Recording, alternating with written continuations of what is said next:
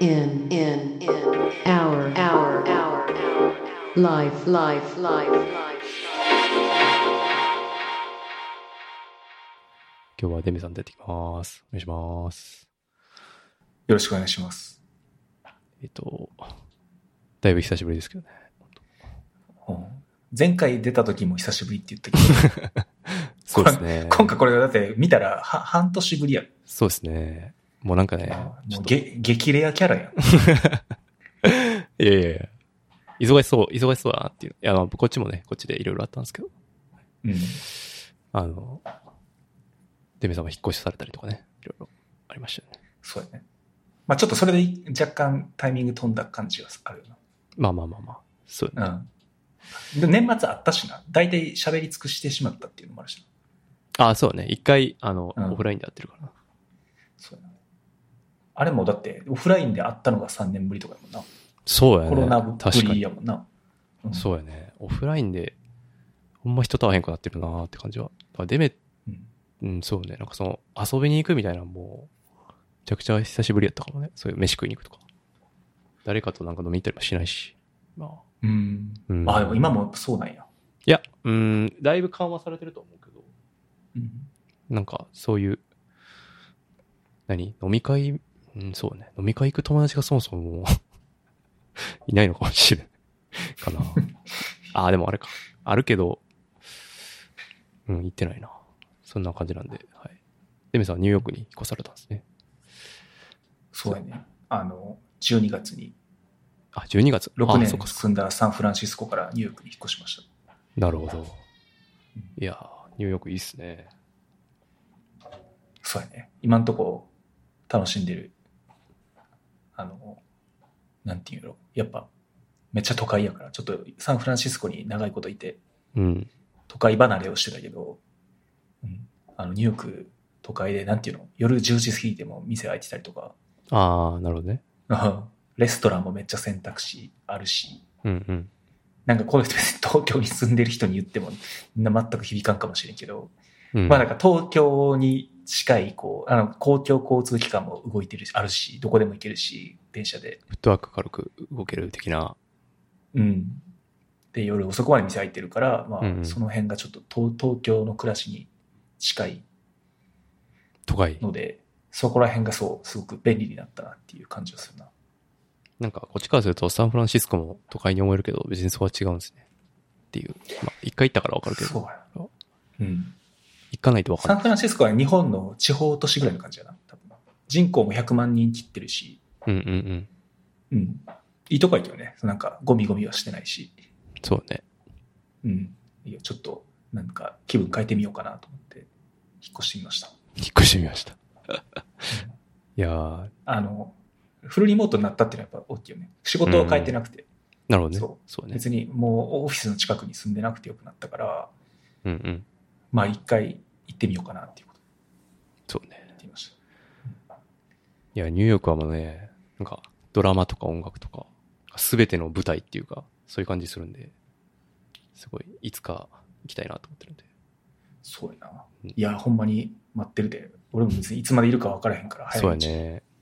うんまあ、こっちもそんなに、ホイホイ行けるわけ、環境じゃないんですけど。まあそうやなもうねお子さんもおるし ねそうそうそう。うんそなんなら家族みんなで来てくれても、う。まあ、そう行くとしたらそうしかないんじゃないかと思ってるけど。うんうんフライトがな、サンフランシスコに遠くて14時間とか乗らないとあかんから、ちょっと子連れの場あー合、そこのハードルが上がるけど、そうやね。もっとでかくなってからかな。はいで、えー、っと、なんだっけ。そう、で今日が100回で、実は。えー、っと、え、エピソードそう、今日が100なんですよ。ついに。そんな特、そんな特別な会に、これでよかったん、こ れ。あの、別に、うん、そう。100だからといって、うん誰か用意できるほど、まあ懐は広くないっていう感じなん で。そう。今日は100回目です。ついに。おおおめでとうございます。ありがとうございます。 100ってすごいな。そうね。まあ3年ぐらいかうな。ん4年ぐらいかな。102018かな。あれいつやったっけな。3、4年で100なんで、まあどうなんかって感じですけど。まあでも2週間に1回ぐらいのペースまあそうです。ね。うん。うん。すごいよ。まあ皆さんね、あのいや出演いただいこれ一人ではね、100%無理なんで。一人喋りで、このだけ続けるのはね、多分、絶対無理なんで。あ2019年からか。19、20、21、22。4年、丸4年か。うん皆さんのおかげです。はい。デメさんも含めいてやですけど。おめでおめでとうございます。いやいありがとうございやます、自分はもう好きなこと喋ってるだけで、一応、100回なんで、グッズを作ってみたりしまして、この、あ、これな。すずりっていうサービスがあって、うんうん。あの、全部、何発送から、なさ作成まで全部、カンパケでやってくれるサービスがあって、それで、ロゴ、ロゴっていうか、番組ロゴ的なのを入れたんうん服、服アパレルと、ふトートバッグとか、あの、用意したんで、あの、興味ある人はリンクからね、買ってください。って感じです。おおー。あ、これ海外にも発送できるわ。うん 海外から買う必要があるかどうかって言ってもまだ微妙ですけど、はい。まあ、実家に送ってもいいね。はい。あの、気に入ったものがあれば、あの、ささやかな、あれなんで、はい、買ってください。 ぜひ、買ってください。買ってくださいね。はい。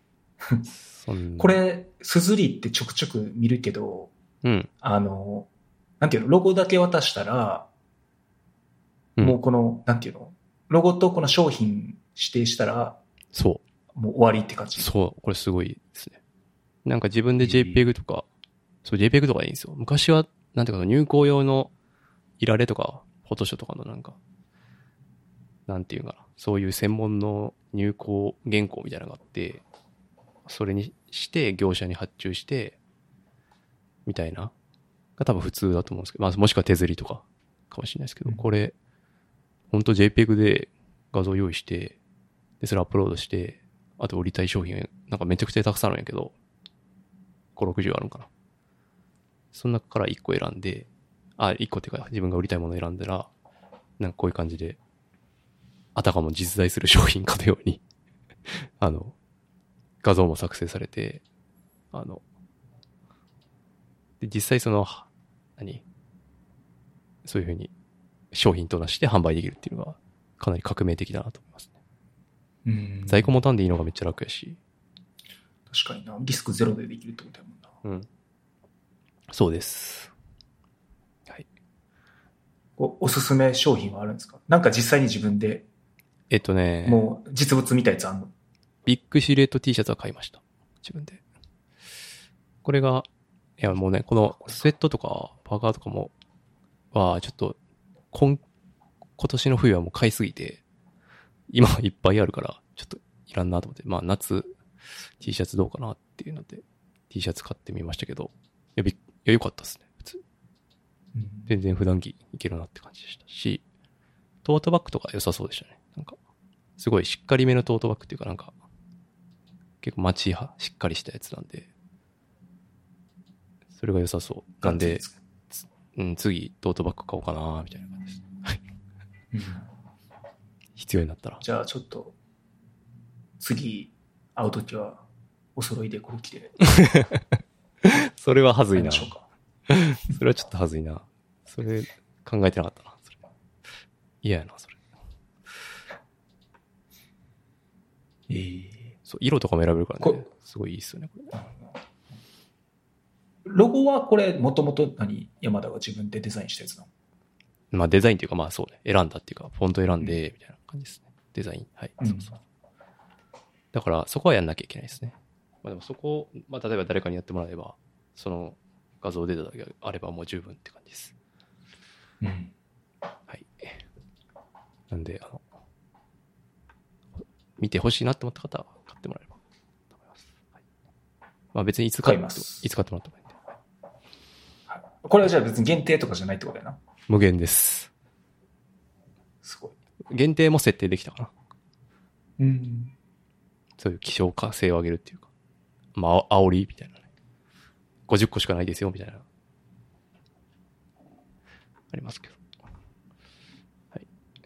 そんなかななん。かあの、このアパレル以外のやつも展開ちょっとしてほしいわ。なんあかーマグカップとか。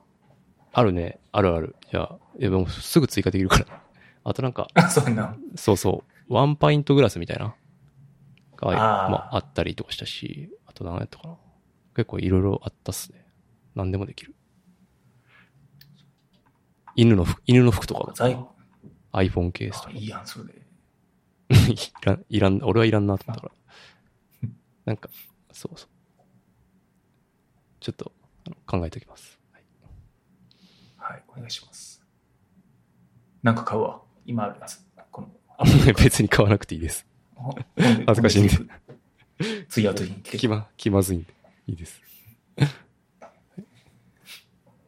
えーっと、うちはそんなとこですけど。まあ、直近やりとりしてた中では冷凍ご飯の話とかありましたけどね。あの、前のエピソードで俺がはいはいはい。ままあ、あ、あの、冷凍ご飯の話したら、いや、ダイソーにもあるぞっていう話が、デメさんから LINE できて、そしたいら、や、違う、そんな、 いや、どうぞどうぞ。でなんかちょっとそれ悪意あるから。え、そういう流れじゃなかったっけ あれあ、そうだ、あ、違う違う違う違う。まあ間違なってのはなが、いけど。まあなのが、あうれんですね、重ねて収納できないという課題があるという話。うん。あのえ、だけど、えーダイソーは重ねて収納できるぞっていう話があり、で、なんかいろいろやりとりしてたら、やはりもうすでに全て比べたマスターみたいな人がいて、4種類ぐらい比較してるんですね。こうなんか冷凍ご飯ケース比較やな。うん。すごいよね、ほんと。こんなに種類あるんやと思ったし。4個もあって。まあ、パートナーにも聞きましたけど、まあ、それ辺はもうリサーチ済みであるという話は言ってましたね。あの、すごいな。なんだっけ、ダイソーは、その、収納してないときは、いいけど、あ、その、えっと、外にあるときはいいけど、冷凍庫内でかさばるから、うん、ちょっといまいちかなって感じです。うん話でしたね。それは一理あるな。うん。まあ、すっきりしてるからね、まあだうん。まあ、ただ、まあ、ど、どれにせよ、ラップよりは良い気がするんで、おすすめですけど、まあ、そうダイソーのでも。ゴミも、ゴミも出ないし。うん。確かに。ゴミ出ないのいいね。うん。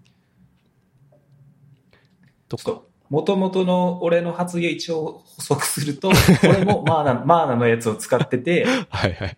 で、山田の話を聞いてう、んうん持ってるでっていう話 と、たうだ、ん。えー山田はなんかこう、もう手放し絶賛してたけうんど、うん。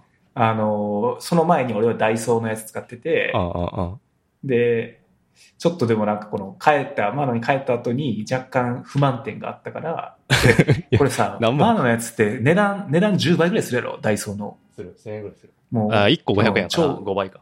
5倍、5倍。 5倍か。うん超高級品やん。うんそれで言うと。だから、ちょっとその辺、あの、いダかイがなソものかーに、そうそう、ほんまに5倍出す価値はあったのかっていうのは自分の中でこうしっくりいってなかったから、ちょっ とそれを。確かでもに。今使ってんのはこのマーナのやつ。ああ、なるほどね。ダイソーのやつが、なんか割れちゃったかなんかで、はいはいはで、い。そっちに買い替え、買い替えたんやけど、っなるほど、なるほど。ていうことですね。だから俺も今は、 マーナを愛用してるんで、あの別にダイソーでええやんっていう話ではないです。ああ、なるほど。あんまり話の流れ変わってないけど。はい。 大掃い除やい一緒や、や。なんかあれやん。そう、山田がマーナのやつ買って喜んでるのに、いや、100円で買えるで、だけ言ったら、なんかちょ っと、すごい嫌なやつやん。確かに。まあまあ。100円で買えた方がいいですよね。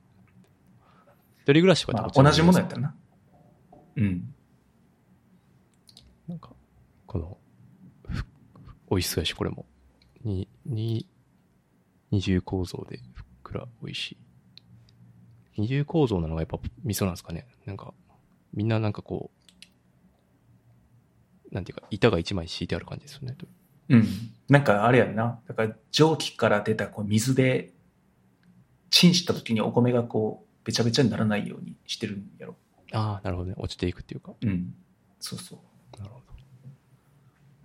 ど。なので、あの、まあ、購入検討されてる人は、これ、リンク貼っとくんで、見てもらったら、いいと思います。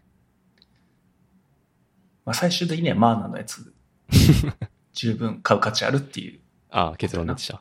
いいんじゃう、んよかった。かさばら、冷凍庫でのかさばらなさと、あと味がちょっといい気がするっていうところで。見た目すっきりしてるっていう。うん。はい。あとは、オンライン大学院入試っていうのは、あれですかオンライン大学院に入るってことですかそう、これ、いや、まだ、ちょっとこれなんか言うと早すぎたかもしれないけど、まだ別に合格してなくて、うん。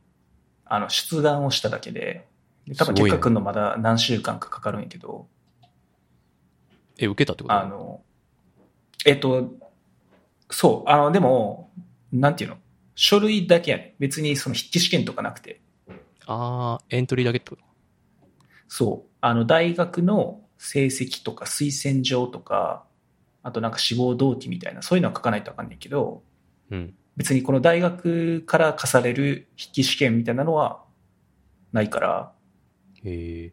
だから、なんか、にに入試って書いたけど、なんか入試っていうのと感じたらまたちょっと違う。ただ単に申し込みを出しただけやねんけど。うーん。うんまあ、だからそういうそれでお手軽やからあのこそのあ自分が出したのはそのジョージア工科大学の、えっと、オンラインのコンピューターサイエンス修士うんコースやねんけど、そうここはその普通アメリカの大学院に入ろうと思ったらその、えっと、アメリカでいうそのセンター試験みたいなやつとか受けないといけなくてうんうん。でだからそこら辺が結構面倒くさいねんけど、えっと、そういうのもなしで受けられるっていうことで。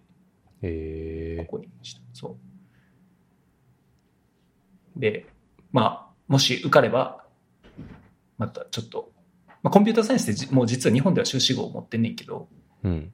ちょっと改めてやろうかなと思って。どうどういうま動あ機なんですか、勉強モチベーション。うーんと、なんか、まあ、この後でもちょっと今日もちょっとあの話そうと思うんだけど、そのマうんマシンラーニング系、機械学習系とかで、あの、この業界が結構、この10年、もっと言うとこの本当に2、3年で激変してるからのを見てて、で、まあ、根本的にやっぱ知識のアップデート、まあ、大体だから自分が大学卒業、大学院卒業して10年になるけど、うん。結構根本的にやっぱ知識どんどんアップデートしていかなあかんなってこれぐらいのペースでしていかなあかんのやろうなっていうのはなんとなく思っててうーん。でまあそれはなんかこの12年ちょっと考えててんけどあの、まあ その全然別分野コンピューターサイエンスとは全然違う分野をやって今のコンピューターサイエンスの知識とこう組み合わせてなんかやっていくっていう方向とまああとはちょっとコンピューターサイエンスの自分が今まであんまりできてなかったもしくは自分が学んだ後に大きく変化があった分野を学び直すっていうのと、まあ、2パターン考えて、まあ、今回はちょっとこの AI の盛り上がりとか自分の興味ってこっちにより強かったっていうのもあってコンピューターサイエンスのちょっと別分野を一回学び直直そうかなっていうのすがごいな。動機へえ。だから別に学学位はあんまり関係ないねんけどまあ、知識をちゃんと身につけたい的な。そうそうそうそうやし、まあ、こういうコースに入るとさ強制的になんか結構幅広くやることになるやんうんうんうん。だからまあそれもいいかなと思って、へえ。うん、いや、すごいでね。この大学コンピューターサイエンスの分野で世界で、えっと、去年のやつ見ると世界の研究のランキングで21位とかになっててあ結構その、もうこの分野ではトップ校うんうん日本のトップの東大が80何位とかやから、そまうあ、なん結です構ね。だから、うん、こんこっちこの分野ではかなりいい先生揃ってていいす揃ってるしいい研究成果を出してるような学校で、まあ、それのコースをこうオンラインで学べるっていうのは結構いいいいんね。じゃないかなお手軽でいいんじゃないかなへちょっとやってみえ。ることに、いや、すごいな。そのアップデートただまあしなければならないって、やっぱ、IT 業界の環境の変動があるんですね。うんまあそうねもうだって今プロダクトみそのチャット GPT とかみこれ誰の目にも見えるレベルでこう波がどんどん来てるっていうのもあるし、まあ、業界としてもうその今レイオフの波も吹き荒れてて、うんうんうん。まあうんもうほんまにほんまにこの際特に去年ぐらいからむちゃくちゃ大きな変化が起きてるんで、なるほど。まあ、このままやと自分も飲み込まれて終わるなっていう危機感から。危機感が、うんちょっとそういう期間、全然持たずに仕事してるんで、勉強になります。いやいやいやまあ、このなんか、その辺の、なんていうの、参入障壁、なんか変化が起こるにあたってのその障壁の高さみたいなのもあるやろうからね。ああ、確かに自最分のい初るの。業確界は特にこういうのがそうそう起きやすかったっていう、起きやすいっていうのはまあ、そうだと思うんで。かにね。うん。なるほど。じゃあ、合格っていうか、できたら、いいいいですねっていうか、まあ何もしようがない。そうやね。 そう。 もう、もう出願も終わったから、そう。なんなんもないねんけど、いつから始まっもしコンピューターす、えーっと、始まるの秋学期、く多分9月とか。ああ、そうなのそうかそうか。そうか。うんあれだ。海外の大学やもんねそうそう。そっか。だからもし、あの、これ別にオンラインやから日本からでも入学できるんで、うーコンピん。ューターサイエンス学び直してみたいなっていう、学んでみたいなっていう人がい たら、あどの、んなだんけかなんかパート、パートタイムでできるから、これ。その、あ別に仕事辞めなくていいわけやんか。俺も別に仕事したままやるつもりだし。だあ。かならるほど、なるほど。あの、おすすめです。はいお。すすめです。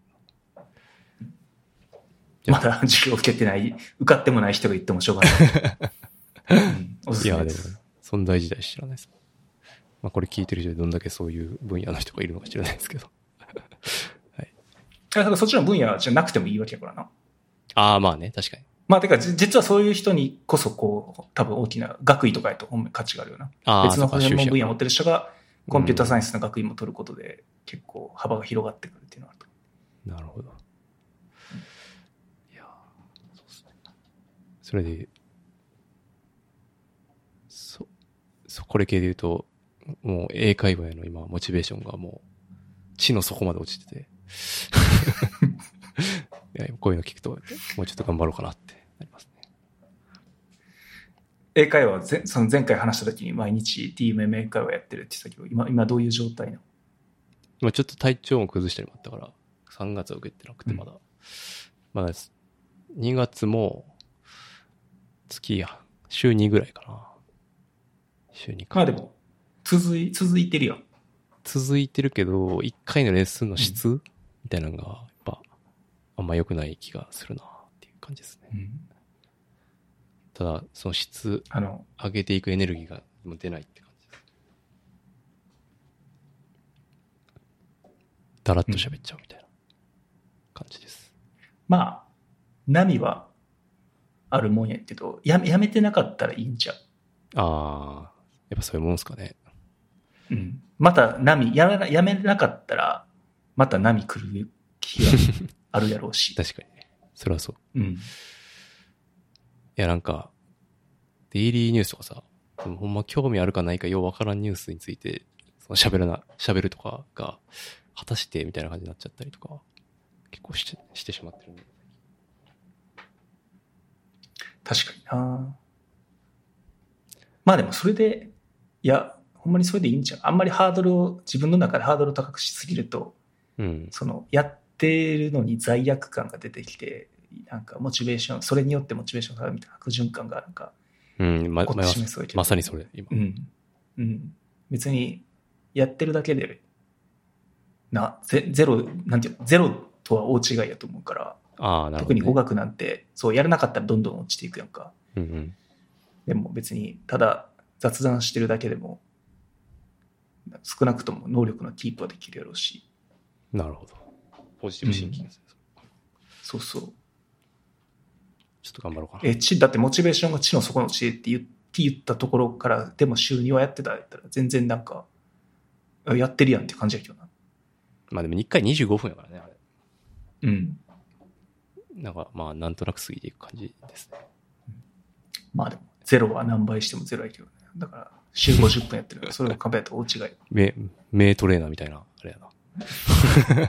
名いや、メほンんタまルに語学語学みたいなものはかん、もうほんまにそうやろ。うん。確かに。今ちょっと言われてやる気出てきました。そうですね。週50分やったらね、週1回塾通ってるみたいなもんよ。まあ、そう習い事としてはまあ十分か。そうそうそう。うんそう考えるとじゃあちょっと、まだもうちょっと頑張ろうかな。そんな、応援してます。ありがとうございます。ちょっと、あの、回復しました。 じゃあ、テクノロジー、テクノロジー関連のあれ、さっきの話の続きじゃないですけど、しますか。僕はあまりよくわかってない、この、チャット GPT の話が出てましたけど、うん。なんか、存在はし、なんかリビルドとか聞いててわかるんですけどうん、なんか具体的にみんなどうやって使ってるのか、あんまよくわかんなかったんですけど。っていう感じかな。え、山田は、もうた試し、試しはした。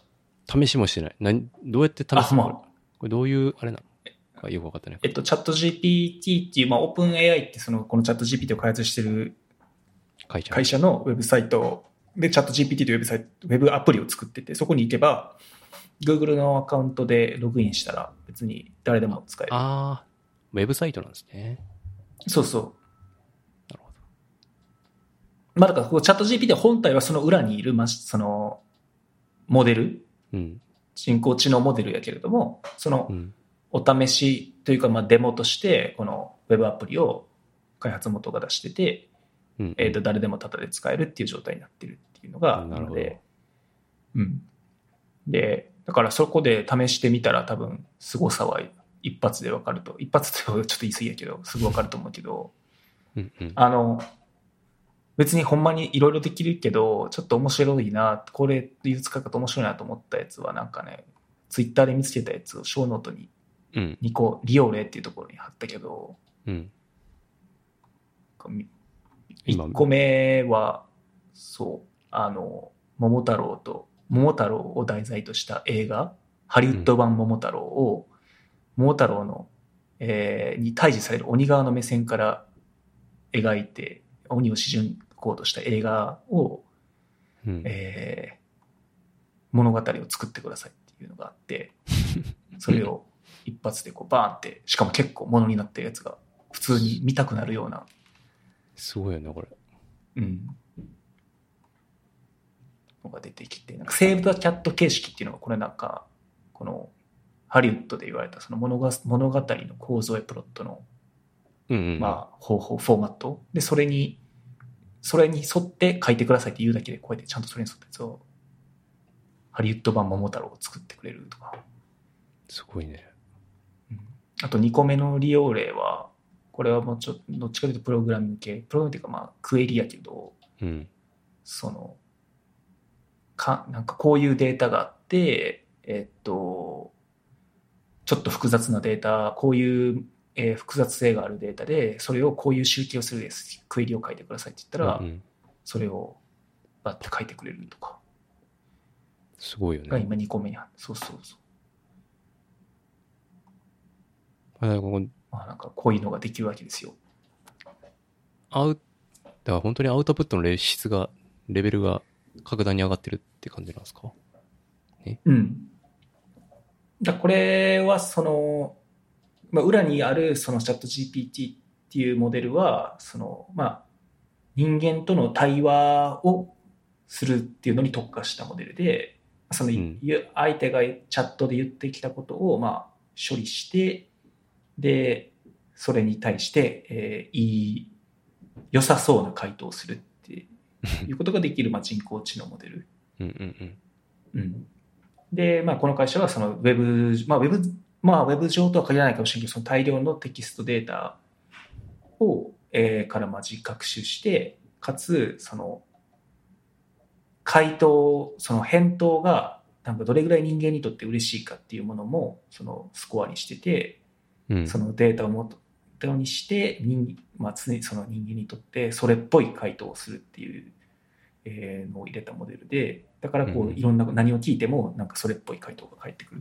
へうんっていうふうになっててで、まあ、これ今ちょっとあ渡したいろいろできるけどその渡したこの利用例はそのアイディアアイディアっていうかこの脚本を書くっていうこととかあとそのプログラミングのサポートみたいなやつやったけどえ。うん。なんか他にもその長い文章を渡したらその文章をサマ,、えっとサマリーを書いてくれるとかうんうん何かわからない専門用語があったらそれを解説してって言えば解説してくれるとかうんうん。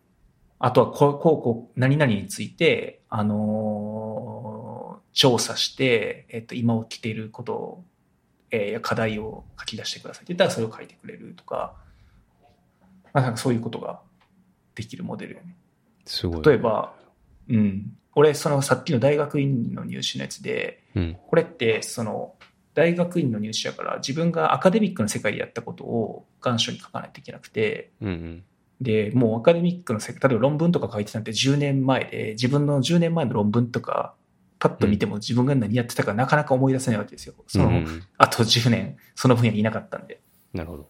でもその論文をコピーしてこの、うんあのチャット GPT に貼ってうん。で、英文で要約してくださいって言ったら、もう一 瞬で、その、訳して、それを読んだ俺が、あ、そうやった、そうやったって、もうなるっていう。この研究、この課題をこうやって解決したんやった、みたいな、ああ、なるほどね。なるっていうとで、もうなんかその願書を書くときのスピードも、もう圧倒的に、あの、速くて、だから、もう自分でその思い出して、英文書いてとかをしなくても、最初に叩き台作ってくれるから、うんうんうんだからこの要約とかはめちゃくちゃやっぱりこのこのこのモデルがあの効いてるところだとうん。だから、論文でいうアブストみたいなところとか、めちゃゃくちゃ考えて書かされてたけども、それもすぐできるっていう感じですよね。そうやな例えばそうやな論文のアブスト以外のところをうんうん。渡してアブストを書いてくださいって言っても多分できるとそうやね。そういうことうですよね。んいやーなんか、どでも、検索モデルになるんじゃないかみたいなこと言われてるんですよね。その Google にとって変わるというか、対話形式で。今、Google がその、自分で文字打って、書いてできた回答で自分で精査して、ダーって見ていくのに対して、会話でもっとこう、ナチュラルに回答してくれて、うんでアウトプットの精度もまあまあ高かったら、こっちの方がいいんじゃないかみたいな。そうやねあのーだからその検索っていうものが今までの形の検索がなくなるんじゃないかっていうのが言われてて、うんうん。まあ、ほとんどの人って検索するときって、ウェブサイトが見たいんじゃなくて、その何かの問題の答えを知りたいのであって、うん。でその時に10個ぐらい、じゃあこのウェブサイト見たら話多分わかるよって答えてくれるよりも、 答えを直接教えてくれる方がまあ目的早く達成できるよねっていうそうね。のはあると思うんで。っていうのと、今もう Google の検索結果ってすごくその SEO 対策したサイトに汚染されてて、確かに。なんか、どうし、どなんか、 何の中身もないような記事がこう乱立してたりとかっていうのはよくあると思うけど、まあだからそういうのに対してきちっと知りたいことを簡潔に教えてくれる、えーモデルがいると、まあそっちの方が使いやすいよねっていうそうことはね。まあある。うん。もう実際、まあこれ作ってるこの OpenAI っていう会社、マイクロソフトが株49、49%の株を持ってて、うんうん。で、そう、もう、マイクロソフトの Bing には、あの、このオープン、あチャット GPT を組み込んだ検索が、えっと最近も入ってて、ビング。なるほど。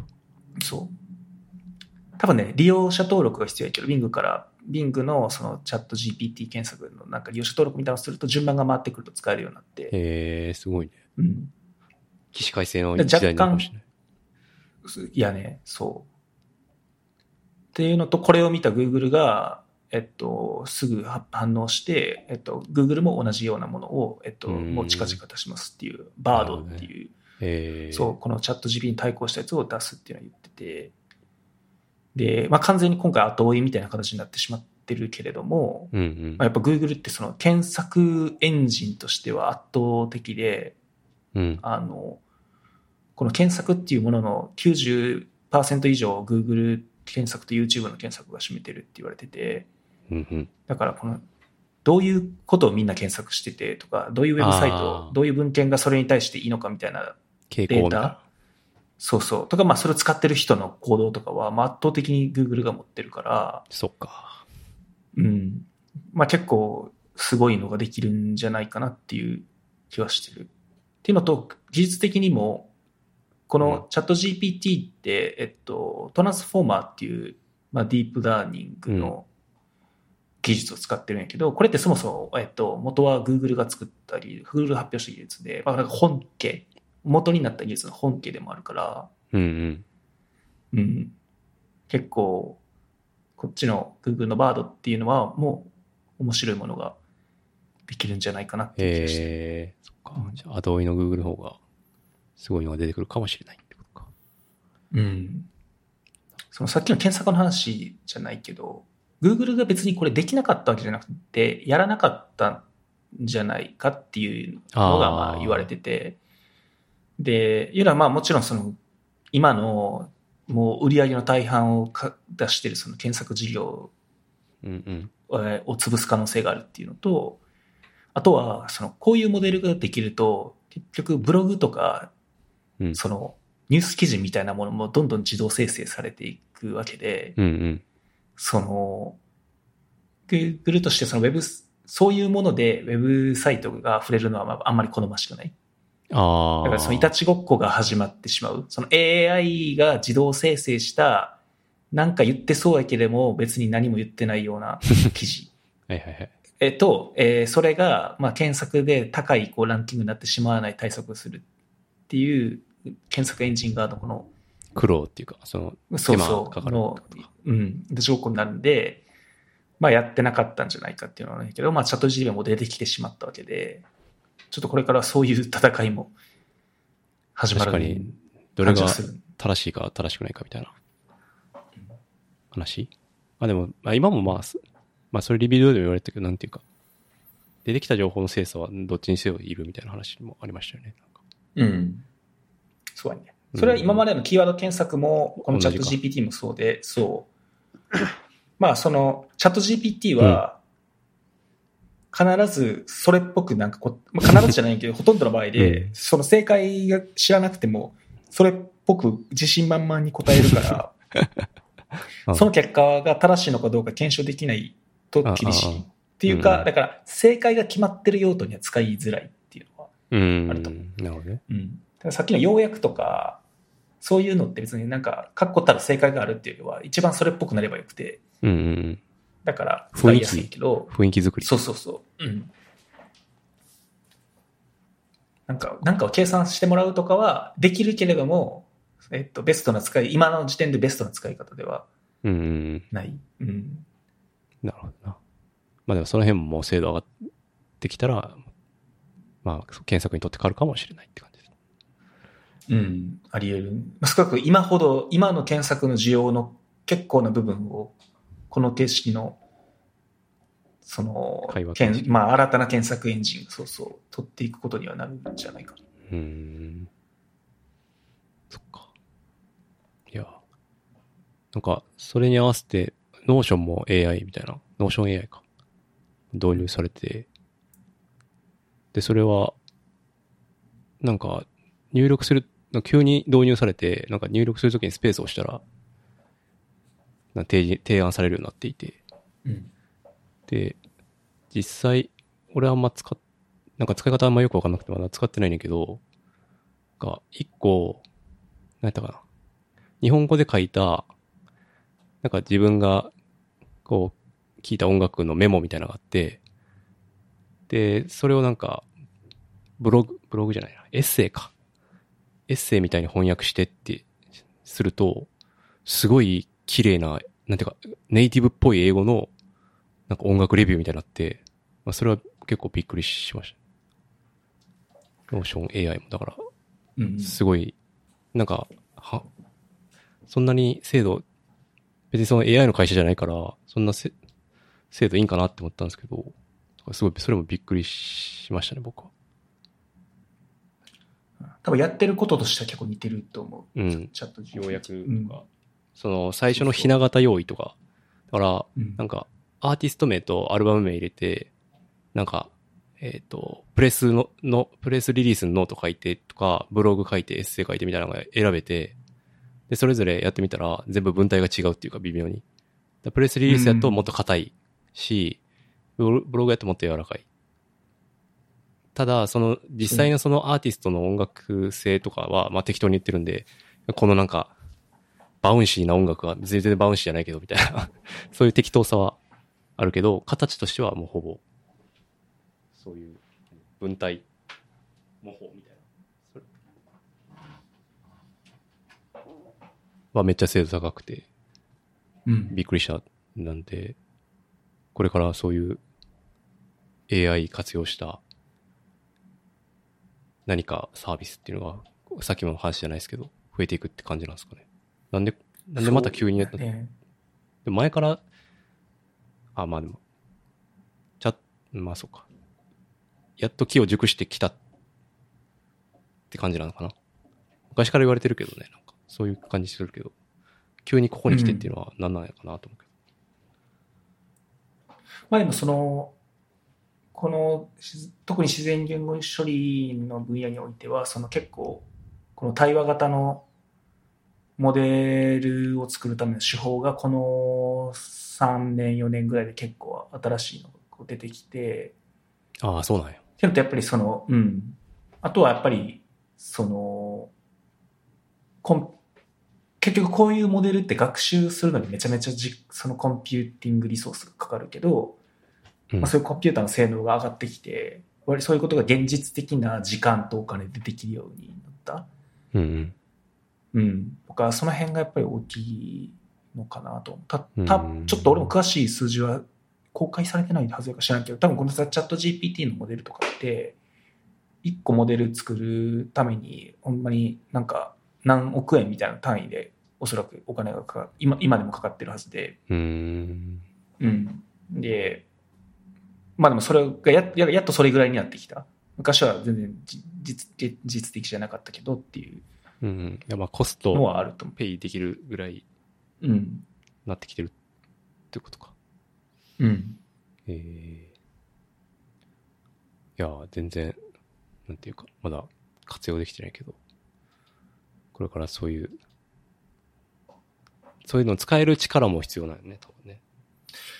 そうやね。その、まあだからこれから、そのホワイトカラーの仕事していこうと思うと、うん。だから今、やっと、なんやろう、その、オフィスが使えるとか、あーなん、か、その情報の、なんていうの、消収集リサーチスキルうんうん、とか、まあそういうしスキルが、あアえウっトプとット重要、そうそう、やったけれども、今度は、じゃあこういう、もう AI モデルがあった上で、それをどう使って成果を出していくかっていうところに移り変わっていくんすだごいろうねな。っていうのは、うん。で、これはめちゃめちゃ早くこの変革が起きると思うから、あーもう今年の年末とかには全然いろんなその仕事の内容が変わってる可能性があっていうる。。のはあり得ると思う。うん。から、になるんやろうな。なんか、例えば、お大昔は、体力、体が強い人、体力がある人っていうのが多分一番偉かったと思うんやけど、たその、ブッシュ、ブッシュ法とか、兵士とか、まあ、もうちょっと例えばその、工場労働とか、そううんで、それがだんだん、なんか、計算が得意とか、暗記が得意とか、そういうのになりの、で、最近はその、その調査とか IT 人材とか。そうそうそう。で、その次になってくる。だから、それまた次の変化が起きてるんやろうなっていう感じがすうん。そっか。いやこういうの、なんかやっぱ年取れば取るほど、多分億劫になるなって思うから、キャッチアップしていかないといけないですね。やっぱる。なんで、やっぱりオンライン大学院に入って学び直し た方が、まあまあまあまあ。えそこまでのえ強度が必要なのかはさておき。でも、あ、でもそんな、そんなことないか。いやそういう、うん、別にそこまでする必要はないというか、作る側の視点は俺は学びたいから学ぶけど、うんうん。もう別に今からゼロから始めても別にこういうこういうレベルの話にはなかなか追いつけないわけでうんうん。多分コスパがいいのはまあもちろん裏でどういうどういう仕組みで動いてて何が得意で何ができないのかみたいなのは知る必要があるけどうんうん。その上で、まあ、どう使うかっていうところを理解するのが、まあ、し仕事っていう意味では重要これを使ってその別なんか別の仕事をしていくっていう意味では重要なんやろうなとは思確かに。う、うん、いや、ちょっと、アカウント作るところから始めてみようかな、チャット GPT。 まあ、アカウントほんまにあの Google アカウントで一発でログインできるからそうそうこれ終わったら試してみて、めちゃめちゃ面白いよ。あの、ううんうん。ちの奥さんもめっちゃこれで遊んでるし、結構 その、なんか何でもできるから、なるほどね。いろいろ試してみると、うんああ、そうやね。試してみて、ここれできる、これできへんとか、まあ、裸で分かってくるところです。ぜひお試しください。はい。あと、そそれ関連で言うと、この文字起こしのやつかなんですか。ああ。これは別にそんなに喋ることは、てかもう山田に見せたし、うん。それで完結っていう感じだけ あそど、あ、そうですか。 あのー、すいませうん。前回のエピソードで話した YouTube の文字起こしと英訳うん。の、まあ、技術は、そっちはまだ引き続きやってるんやけども、その技術の、まあ、横展開っていう感じで、その、この、ポッドキャストで話した内容のアーカイブ化とかうまくできないのかなと思って、うんうん。で、前回俺が出て出た時のエピソードを、えー山田に音源もらって文字起こしして、えー検索できるようにしたっていう。そうね。しかも、うん。なんかこれ無限スクロールできるようになってるね。なんか、この、あ、そう。あの、山田に見せた時からちょっと更新した。そうやね。これ、無限ススクロールできるようになって。それ全部から、1000件までかな。そうあ1000発言まで。専でも業。検索したらまあフィルタリングできるから、うん、なるほどね。 そう。まあ1000行以上に別に設定変えたらいくらでもできないけど、うんまあ、でも、 1000 1000語も見ないやろうと思って。確かに。やば いうん。これすごいね。から、まあこれ別にいエピソード1回分しか入れてないけど、うんうん。やろうと思えば全部のエピソードを入れて、そうね。ああ、あの話っていつ誰がしたんやっけな、みたいなことも検索できるし、うん。確かに。そうで、これ、まあ、日本語があるってことはこれを英訳するってこともできるんで、あの、ここに YouTube の動画へのリンクをつけて、YouTube の動画にま同じ音源を上げてて、そこに日本語の字幕をつけてて、まあそれを英訳すれば、そのまま英語字幕にもなるっていうああ、だかそらうポねッ。ドキャスト YouTube の英語字幕ってあんま意味ないんかもなとも思うんやけど、うん。ただ、確か今 YouTube が多言語吹き替えの機能テストを始めてて、に。うん。えーっと、この多言語の字幕がついてる動画は、音声を吹き替えてくれるっていうのを機能がおそらく近いうちに出てくるえー、すごから、まあ、こうやって字幕を入れて他の言語も入れとくと、えーいずれ今年のどっかで、えー他の国他の言語の話者の人もそのまま音声で聞けるっていう世界になるかもしれない。いあ字幕入れたら読み上げてくれるってことだよね。そうえー、すごいな。なんかいそれそこまで Google がやろうとしてるかわからないけどあの技術としては元の話者の喋り方とか声質とかも真似てそのまま多言語他の言語にするっていうこともできるんで、えー、すごいなんか、まあ、近いうちにそういう、まあ、YouTube とか絶対入れてくるよな、そういう機能。まあそうね。吹き替え、うん字幕追うの苦手な人とかね。まあてか、そもそもできない人もいっぱいいるし。それだったら吹き替えあった方が、まあ全然、ユニバ、ユニバーシティっていうか、ユニバーサルなものになるもんね、余計。うんえー、いや、でももう初回の方とか多分、あれやね、バラのデータはないかも。 音声データは。全部もうマージしたやつしか置いてないかも。最悪、別に、話者、話者別別でも文字起こしはできる。わ話者入れ、変え、なんていうの分別しなくてもうん文字起こしはできるうんうん。から、まあ別にそれでもできるし、なるほど。うんいやな。あとは、考えてたのは、そのさ、チャット GPT とか使って、その、話した内容自体を要約してもらったりとか、ああ、なるほどね。うん。あとなんか、検索検索でも、その、この発言そのものを検索するんじゃなくて、その、なんか誰々がこういうことを話してたと思うけど、えっ、と、それについてまとめてくれとか言ったら、なんか誰々はこのトピックに対してこういうことを言ってて、えーでも誰、なんか、こうい違う人うはこういう人は。課題があります。そう。うそうそう。そうそう。とかも、多分全然割、割と普通にできると思う、今ある技術で。すごいな。なってことは、まあ結構な、ポッドキャスト音源とか分析しようと思えば、結構楽々分析でき、本気出せばできるってことなんですね。その、なんていうか、うんあるじゃないですか、よく広告、広告というか、 こういう音声データやから分析されてないみたいな、なんていうか、 テキストデータやともうなんか、養分になってるじゃないですか、大体は。なんかの。うん。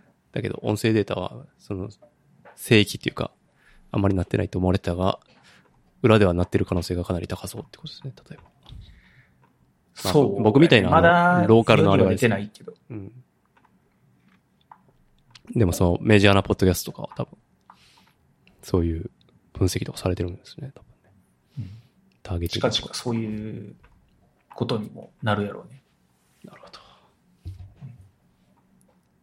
まあ、そうやってなんか、また、上げ足取りみたいなのが、うぞうむぞうなってしまうと、あれ、うんそれはそれでまた悲しい話ですけど、そうねそうならなければいいかな。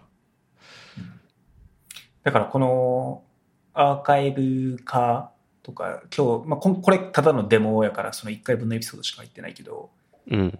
あのアーカイブ化とか興味あったらもうちょっといろいろ試してみることはできるしもっと正式な形で世に出すこともできるしただ一方でその今言ってたようにこれをアーカイブされてないアーカイブっていうか音声でしかアクセスできないからこそなんかの安全さみたいなのもあると思うか あそうらうんまあ、そんな別に、やばいこと言ってる意識はないが、っていう。そういうリスクは、うんただ、 そうやねうん。でもやってて思うけど、やっぱ、そういう、なんかその、全体の流れがあって、まあ、それはどこも、どれも一緒かな。文字、やっぱ文字の残ってると、こう繰り返しね、確認されるっていう。 ギリギリのラインとか、やっぱ言ってること多いなって思うんで、うんよし悪しあるかな。ただ、でも、特定の回とかは、確かに文字起こししてみたいな、しておきたいなみたいな回とかあるんで、まあそういう時にちょっと力を貸してほしいってお願いするかもしれないです。ぜひちょっと自分もいろいろこの辺やってみたいんで助かります。なんかアイディアがあったら教えてはい。こんな、身近にこんなことができる人がいるなんてって感じです。 いや、こんなんほんまに、なんていうの、自分の技技術っていうか、技術全然使ってなくて、ただあるもののつつなぎ合わせやからね。うん、でもやっぱあるものをつなぎ合わせられる力が今必要なんじゃないですか。チャット GPT もそうやけど。あるってことを知ってることも重要やし、これとこれと組み合わせたらこれができるみたいなことがうん。わからないとなかなかね、し厳しいですよね。それはそうやね。うん。と思います。ちょそっんなと、なんかアイディアお待ちしてます。なんかわかりましたこういうことができたら面ち白ょっいんとち考ゃえうてみかみまたいす。はい。な。うん。 100回なんで。 100回記念でちょ100っ回記と、新念たでな。ステージ、ステージで。 はい。考えてみます。と、テクノロジーはそんなとこですか。そうやね。じゃあ、あとは、ガジェットですかね。キー、キーボード選び気になりますね。キーボード、これは、キーボードラなイんかブ。前回もちょっとキーワードのそうそう話したと思うけど、うん。あの、前回山田のキーボードの話ね。そうですね。私のうん。キーボード問題があり、それを、確か関谷くんと話してて、で、結局、えー、どこやったっけ、ロジクールのやつを買って、うんうん。で、その後、デメで話したときに、いや、それしかなないやろ、みたいな話になって、安堵したって話ですね、確か。 あ、あってでよかったっていう。あ、やっぱこれしかなかったよな。あ、デメさんが言うのは、これはもう正解ですねっていうところで、安心したっていう話ですね。が今、僕のキーボード事情で、実際まあ、うんめちゃいいですね。おまあ、別におしこしかそんな僕、追い求めではないが、別に悪くないし、まあ、Bluetooth の切り替えがボタンでできて、あと電気ついてるて、Windows と Mac 対応できてるっていうのは、かなりストレスがなくて、その、仕事 Windows で、家 Mac の人とかは、めっちゃおすすめですね。そうやねという、まあ、僕これものキーボねー、ドあでのした。、そう、外出、外で、で使うキーボードは、あの、ロジックールのやつを使ってああ、そうなの、ね。そうそうのあのミニミニっていうやつあの点キーがついてないやつ、電気ついてるやつ。うんそうそうでただそれとは別でその俺がふ普段仕事するときに使ってるのは分分離式左右分離式のキーボード多分これも前話したことあると思うんだけうど、ん。あったね。そのミステルっていう会社のえー台湾のキーボードメーカーの左右に分かれてるキーボードを使ってて、うん。まあすごくいい、まあ、この分離式キーボードってやっぱ体のこう姿勢が悪くならないからすごく疲れ体が体が疲れ疲れにくくてうんうん。いいんやけれどもなんかこの分離キーボード界隈若干ゆっくり盛り上がってきて てでうん。そう去年やっとそのキネシスっていうそのエルゴノミクスキーボードの元祖みたいなところがこの完全分離式のキーボードを出して、えっと、キネシスアドバンテージ、えー360っていうやつがあるんやけど、見てますよ。これはす、うん、あの結構キーレイアウトが独特でそのよく使うバックスペースとかシフトとかエンターとかその辺もこう親指ので押せる位置にあったりとかで。そうだね。うん。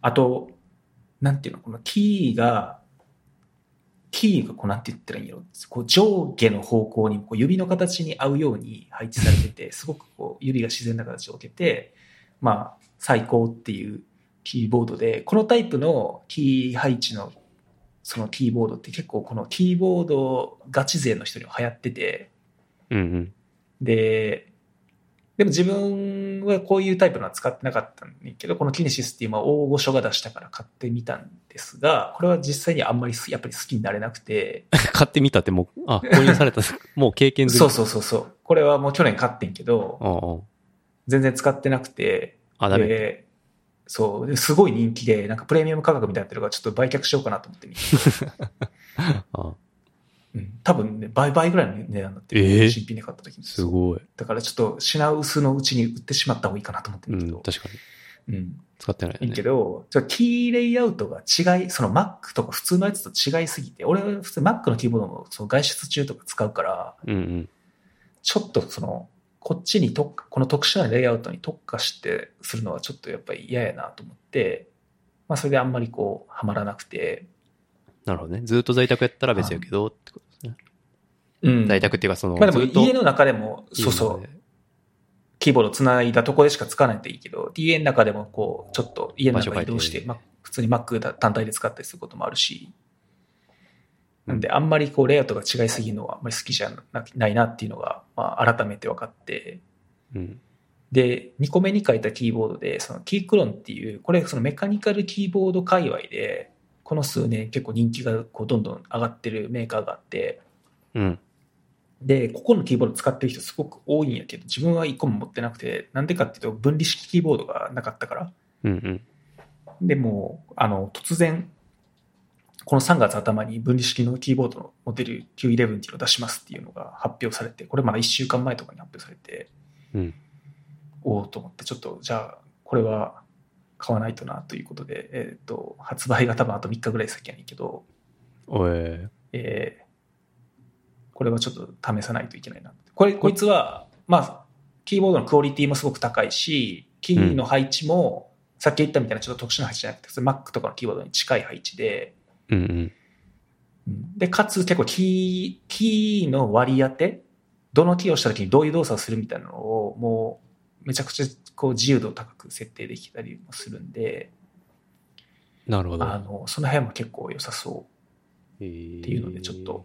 これは買ってみようかなとしかも値段もねあのこのキネシスとかに比べるとだいぶ安くて、 200ドル。えー買えるんで200ドルぐらいそううん。これでもなんか間にケーブルみたいなの挟まってるけど、これはどういうことこれは、あこれはその分離してる左右のユニットを、まあ、接続するためのケーブルやねこれは、ってことはなんか、めっちゃ幅広く置けたりはしないってことあでもこれ別に USB Type-C ケーブルやから別にあ、そっかそっか。あの長いやつにすれば。もしめめちゃくちゃ広げたかったら長いのに買えればいいなるほどね。えーあ、カウントダウンされてる。あと2日。えこれはあのいいと思います。これキークロンっていうのも結構もう間違いない、メカニカルキーボード界で結構間違いのないキーボードメーカーで、しかもこの Q シリーズっていうのはその中でも一番クオリティが高いやつなんで、うーん。最上位モデルななるのほで、ど。結構期待、期待は高いかなっていう。うんうん。なんか、IT 業界の人はハッピーハッキングのイメージありますけど、うん。ハッピーハッキングとかはあんそうまだね使わないですかいや、ハッピーハッキングも根強く人気やねんけれども、うん。こんやっぱこのど何年か、やっぱその分離式のキーボードの人気が徐々に上がってきてて、ああ、そっかそっか。で、ハッピーハッキングキーボードとか、あとリアルフォースっていう、そのハッピーハッキングキーボードと同じ、えっ、と、スイッチを使ってる、もう一個の日本のキーボードメーカーもあるんだけど、その二つは昔からこのキーボードの愛好家の中で人気あったんやけど、その二つはまだ、この分離式キーボードは出てなくて、なるほどね。うん、なんで分離式を使いたいっていう人の中から、今ちょっと、では、あの、選択肢に入らなくなっている。あ、分離、分離税からするとね。そうそう。あの、ほんまに使いたい人は、このハッピーハッキングキーボードを2台つないで、左右に分けて使ってたりするけど、そ れ、ああのなんか場所、場左側と所取右側るしね、 そうそうそうそう、えー場所取るし、ちょっとやりたくないから、確かうにん。えー、すごいな。それはだいぶガチ勢だな。で、ちょっと、まあ、このキークロンっていうところめちゃくちゃいろんなキーボード出してるんで、興味あったらちょっと見てみてください。でなんかも、山田の用途やと、あの、多分、普通に、えっと、さっきのロジックールのやつでいいと思う。うん、そうね。あ、でもキークローンとかでも普通に天気あるやつもあるよね。うん。いや、でもデザイン多が分ね、複可愛いね、数、あ、そうそうそうそうう。ん。複数デバイスあのーあ、複数、こいつのじゃ、多分ね、複数デバイスの Bluetooth 接続が、これどうなんやろうな。あの、ロジックールのやつほどスムーズにいかない気がする。っうんうんていう意味で、山田の用途やとそっちの方がいいかもと思ったけうどん。、そうですね。なんか聞くのもできるやつもあるのかな。いや、俺はね、もう、あの、有有線で、いつも、その、ドックにつないで、Mac のケーブルを一本差し替えれば、いつどっちの Mac にもつながるっていうようにしてるから、ああ、なるほどね。はいそう、だから Bluetooth のペアリングあまり気にならないんだけど。なるほど。そういう考えだったのか。いやー、でも今はもうこのスイッチングに慣れちゃったからなって感じかな。でもこれでやっぱうん見た目がいいっすよね、こういう高いやつは。ハッピーハッキングとか、このキそうークロンとか、うんそれだけで上がるっていうか。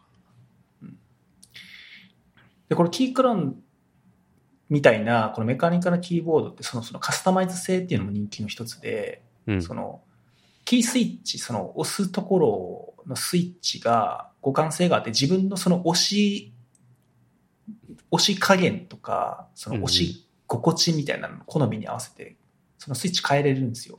うんうんうん。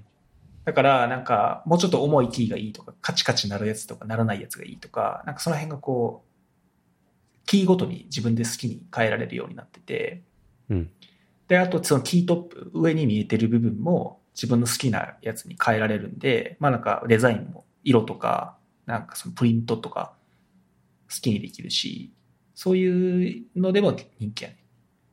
創作キーボード勢っていうか。うん。えー、いやー、そうね。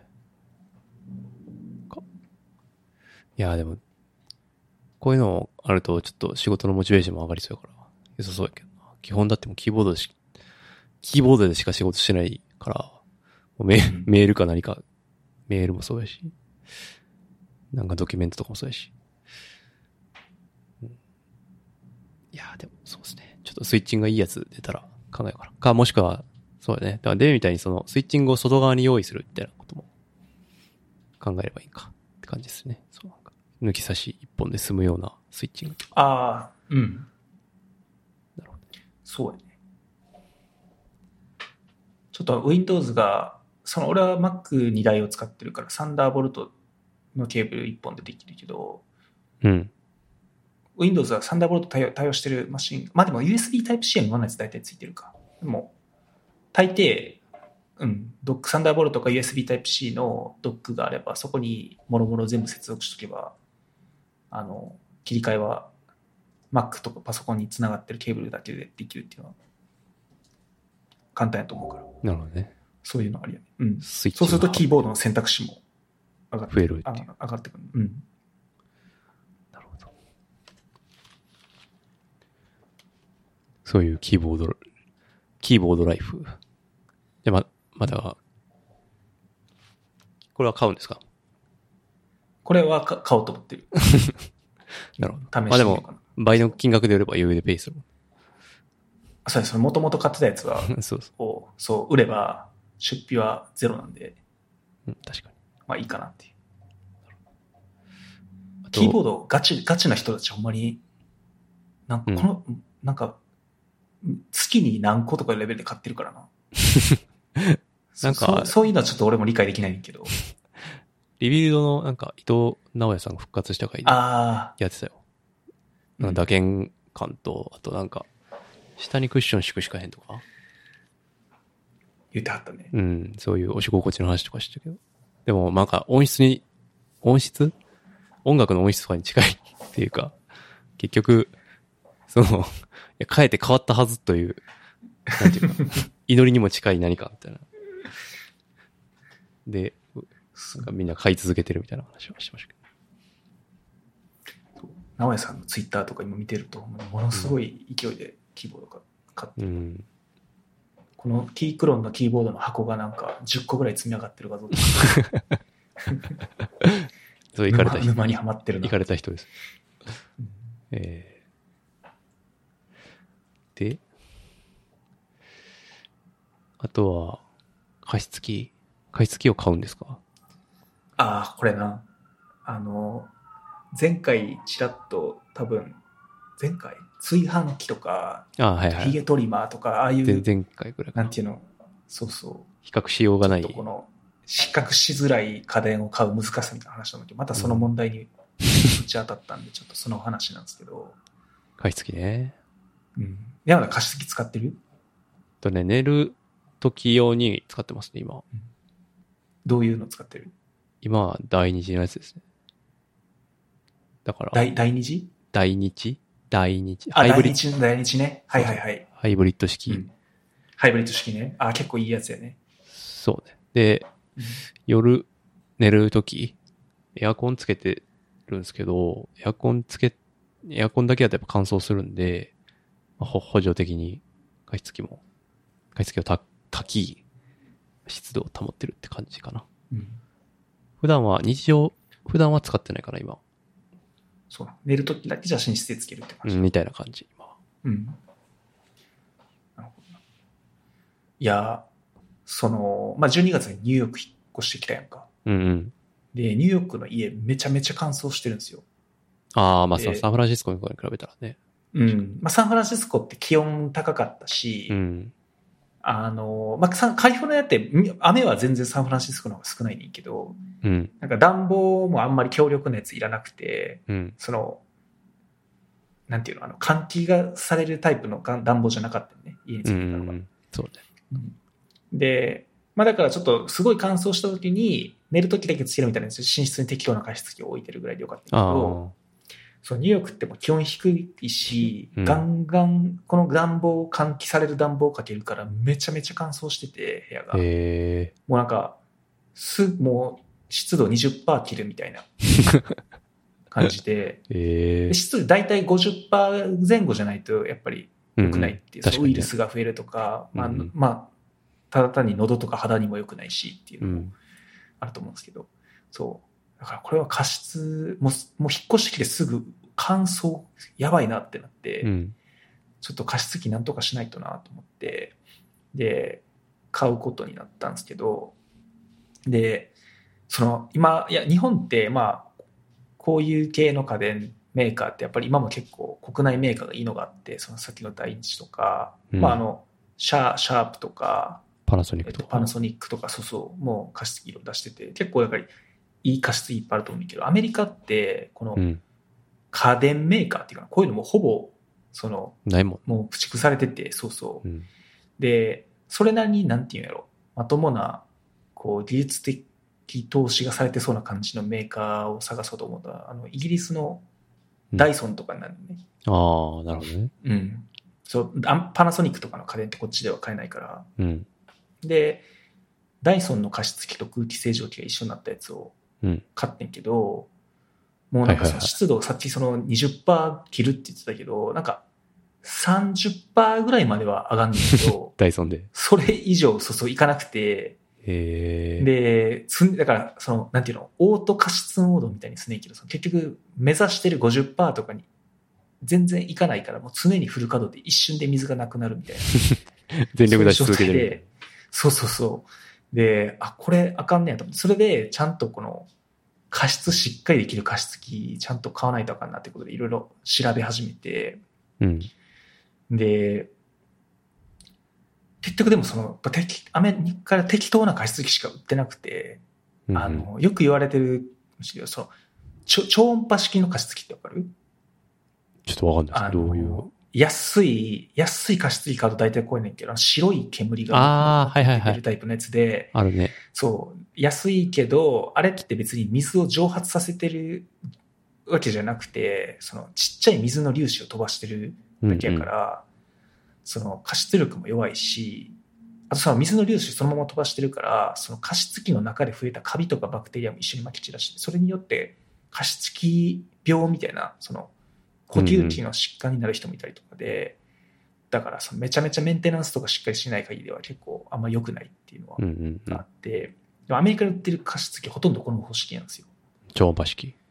そうそう。で、それはあかんくて、で、もう一個あのフィルター式ってやつで、その、水を何らかのフィルターに吸わせて、そこに風を当てて、えっとうんう、ん蒸発させるっていうタイプで、こいつは、その、蒸発した水なんで、えっと、別にその、カビとかバクテリアは空気中には撒き散らされない。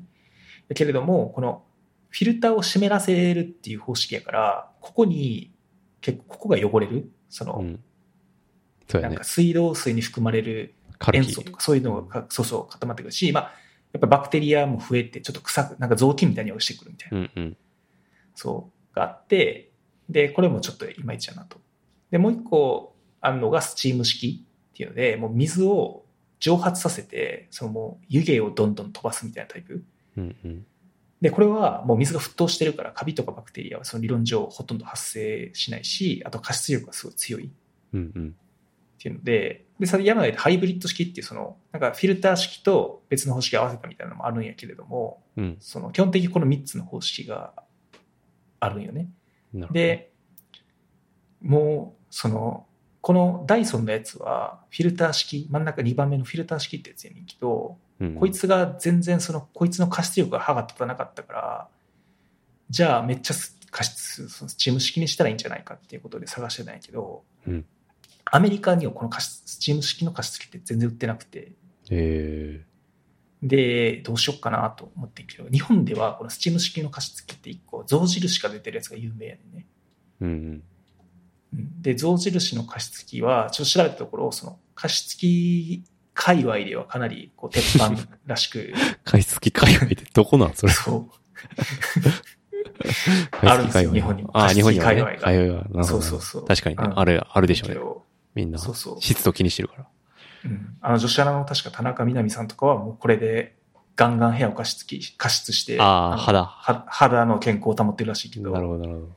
そうそうなんか結構これはなんか有名な加湿器でで象印って、まあ、あの電気ポットメーカーでこの象印の加湿器検索したら多分わかんないけどほぼ電気ポット でなんほぼ電気ポットだねそうそう電気ポットからお湯出るとこなくしたっていうみたいなうん。感じのやつで確かに。見た見た目は結構あれやねんけど加湿器加湿力で言うと間違いはないとうん。であとその電気ポットやからそのなんていうの中の釜でお湯を沸かしてるだけやから内部構造めっちゃシンプルで、うん掃除もしやすくて、うん。だからこれがいいっていうのが分かってでもこれはアメリカにはなくてだからちょっといろいろアメリカ国内でなんとかならないかなって探してるんやけどあのやっぱりちょっとこれを超えるのはなさそうやからもう日本からこの象印のうん。あの加湿器を取り寄せ直て、そう。で、変圧器も用意して、あの電圧違うんで、日本とアメリ カって。そうああ。で、この象印の加湿器をつけたんですけど、もう加湿加湿力は確かに間間違いなかったけど、うん。あの、日本の家に合わせて作ってるから、やっぱりそのサイズが小さくて、ああのあ。アメリカ。のそのリビングルームださリビアメリカのベッドの個室だと全然これで加加湿がうまくいってだから寝室のその、感想問題は解決しないけど、リビンあ、グリビングルルーームムの、の、うんうん。そう、感想これでは解消できなくて、もうすぐ水なくなっちゃって、結局これも。ああ、あの、で、常あにでかあん結局、あんまりそう、湿度も上がらないみたいな。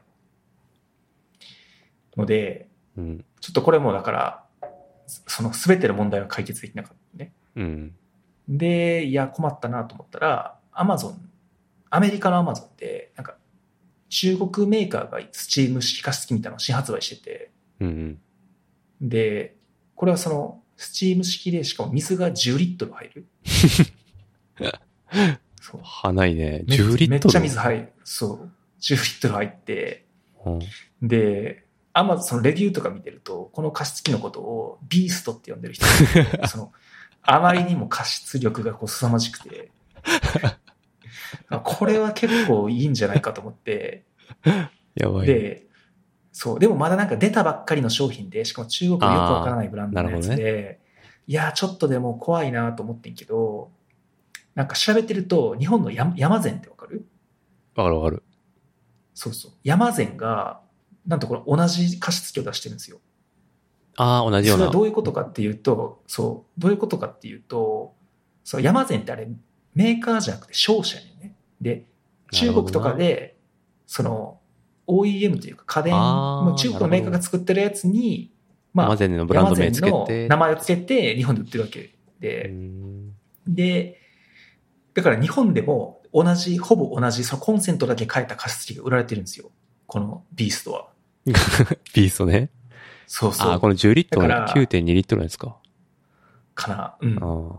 ま、なんか、ま、丸い円柱系のうんやつやけど、そう。で、まあでも、日本で山善が売ってるってことは、めちゃめちゃ変な商品ではないんやろうなと思って、うん。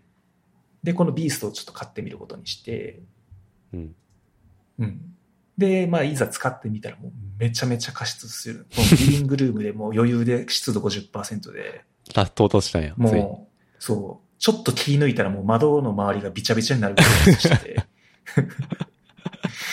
て。でマジでそう、さすがビーストやなって思ってまあ、これでちょっと我が家の、で、その寝室は象印を日本からああ、持なるっほてどきね。はいはいた象印を使はっい。て、あ、じゃあちょうどよかったね。で、リビ、そうそう、リビングはこのビーストを使って、え我が家のその乾燥問題を解決、ようやく解消され、2ヶ月ぐらいかかった。これはここに至るので。ー、長い旅やったね、今回も。そうそう。えーもうこのね、スチーム式の加湿器す、ほんますごくて、この象印もこのビーストもそうやけど、うん。もうすごいんやけど、あの消費電力がすごくて、あ、書いてるね俺ず。っとお湯沸かしてるから、そう、うん1000ワットとか消費ずっとしてて、 だから、なんやろう、もうずっとお湯沸かし、その、てるとか、ずっと、うんずっとご飯炊いてるみたいな、なんかそのレベルのうん、多分消費電力で、はいはい。電だ気から代高い電気代っていう意味ではちょっと恐ろしいんやけど、うんうん。うん、ただまあ、半端ないので、あの、まあもうちょっとね、暖かくなってきた時期はいるけど、ちょっと、あの、日本でも過失困ってる方がいたら、多いや分、困ってる人おる第一、 第一選択肢はこの象印。ああ。そう、この象印で、こいつでも効かない、でかい空間をやりたいときは、あの、加湿したいときはこの、山善のビースト。ビーストってもらえれば。 山善はビーストって書いてないけどね。 山善、そうやね。日本のめ、日本のレビュー、アマゾンレビューにはビーストって言ってる人いなかったけど、 そう。アメリカではこいつはビーストと呼ばれてたんで。いや、確かに。あ、でもね、俺、その第一の使ってんねんけど、確かにフィルター掃除がめんどくさいですね。あの、定期的にやんなきゃいけなくて。そうやね。うん、クエン酸漬けとかしなきゃいけなくて。まあ、ただ、なんていうか、ちゃんと警告してくれるっていうか、今掃除タイミングですみたいな、教えてくれるから、あけそれはいいかな。って感じかな。あそのタイミングできっちり掃除をする手間を惜しまない人は全然それでいいと思うねんな。うんうん。うん。ただそれをサボるとマジで臭くなったりするから。そうね。う。うん。確かに。で、あと、なんかそのフィルターは、そのメーカー曰く、1フィルターで3年使えますって言ったんですよ。それちゃんと手入れしてれば。うん。だけど全然無理で、もう1年で買い替えって感じなんで、まあフィルターも1500円とかそんぐらいかな。なんで、まあまあ、一長一短って感じかなっって感じですね。まあ、ハイブリッドはだから両方の、まあ、ど、どっちもいいとこ取りみたいな感じですけど、その手間がやっぱあるっていうのと、がありますね。いやー大変やね。まあでも、せんうん、このハイブリッドっていうのはあれやね。だから、えっ、と、さっきで言うとこのフィルター式に加熱してる。。加熱方式ってことやね。そうねそうそうそうだから、そう、加出力はまあまああるかな。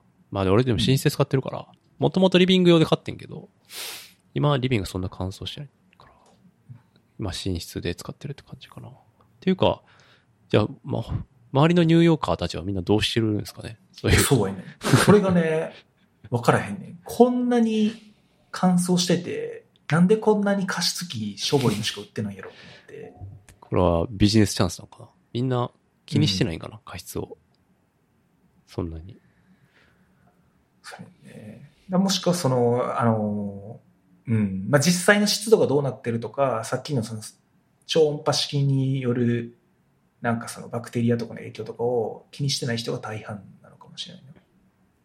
あ、でも暖房があれなんかなセントラルヒートでなんか、なんていうか、あそういうそうこやね。こともあるあのかなの、うん、古いタイプの家やと、そう、ねあのセントラルヒーティングかつそのオイルヒーター式、ねオイルヒーターとか、うん、の家が多いから、そこやと乾燥しなあんまり乾燥しないやろな。そうそうそうなんかデロンギのオイルヒーター実家にあったけどそれすなんか寝る用であったよ家にだからそう乾燥加湿器いらんないっていうかそうやえね、っとあれを乾燥しないよね。そうそうそうそうあのうんある空気を温めるだけやからでまあそんなになんていうか石油ストーブほど危なくもないしみたいなんで子供の頃置かれてたねただあれ温まるまでめっちゃ時間かかるから、全然なんていうか、向いてないっていうか、うん保温にはいいけど、なんかそのゼロから温めるのは全く向いてないなって感ああ、そうなんや。じ。うん。っていう感じでしたね。まあ、あとあれやんね、その、環境が許せば石油ストーブ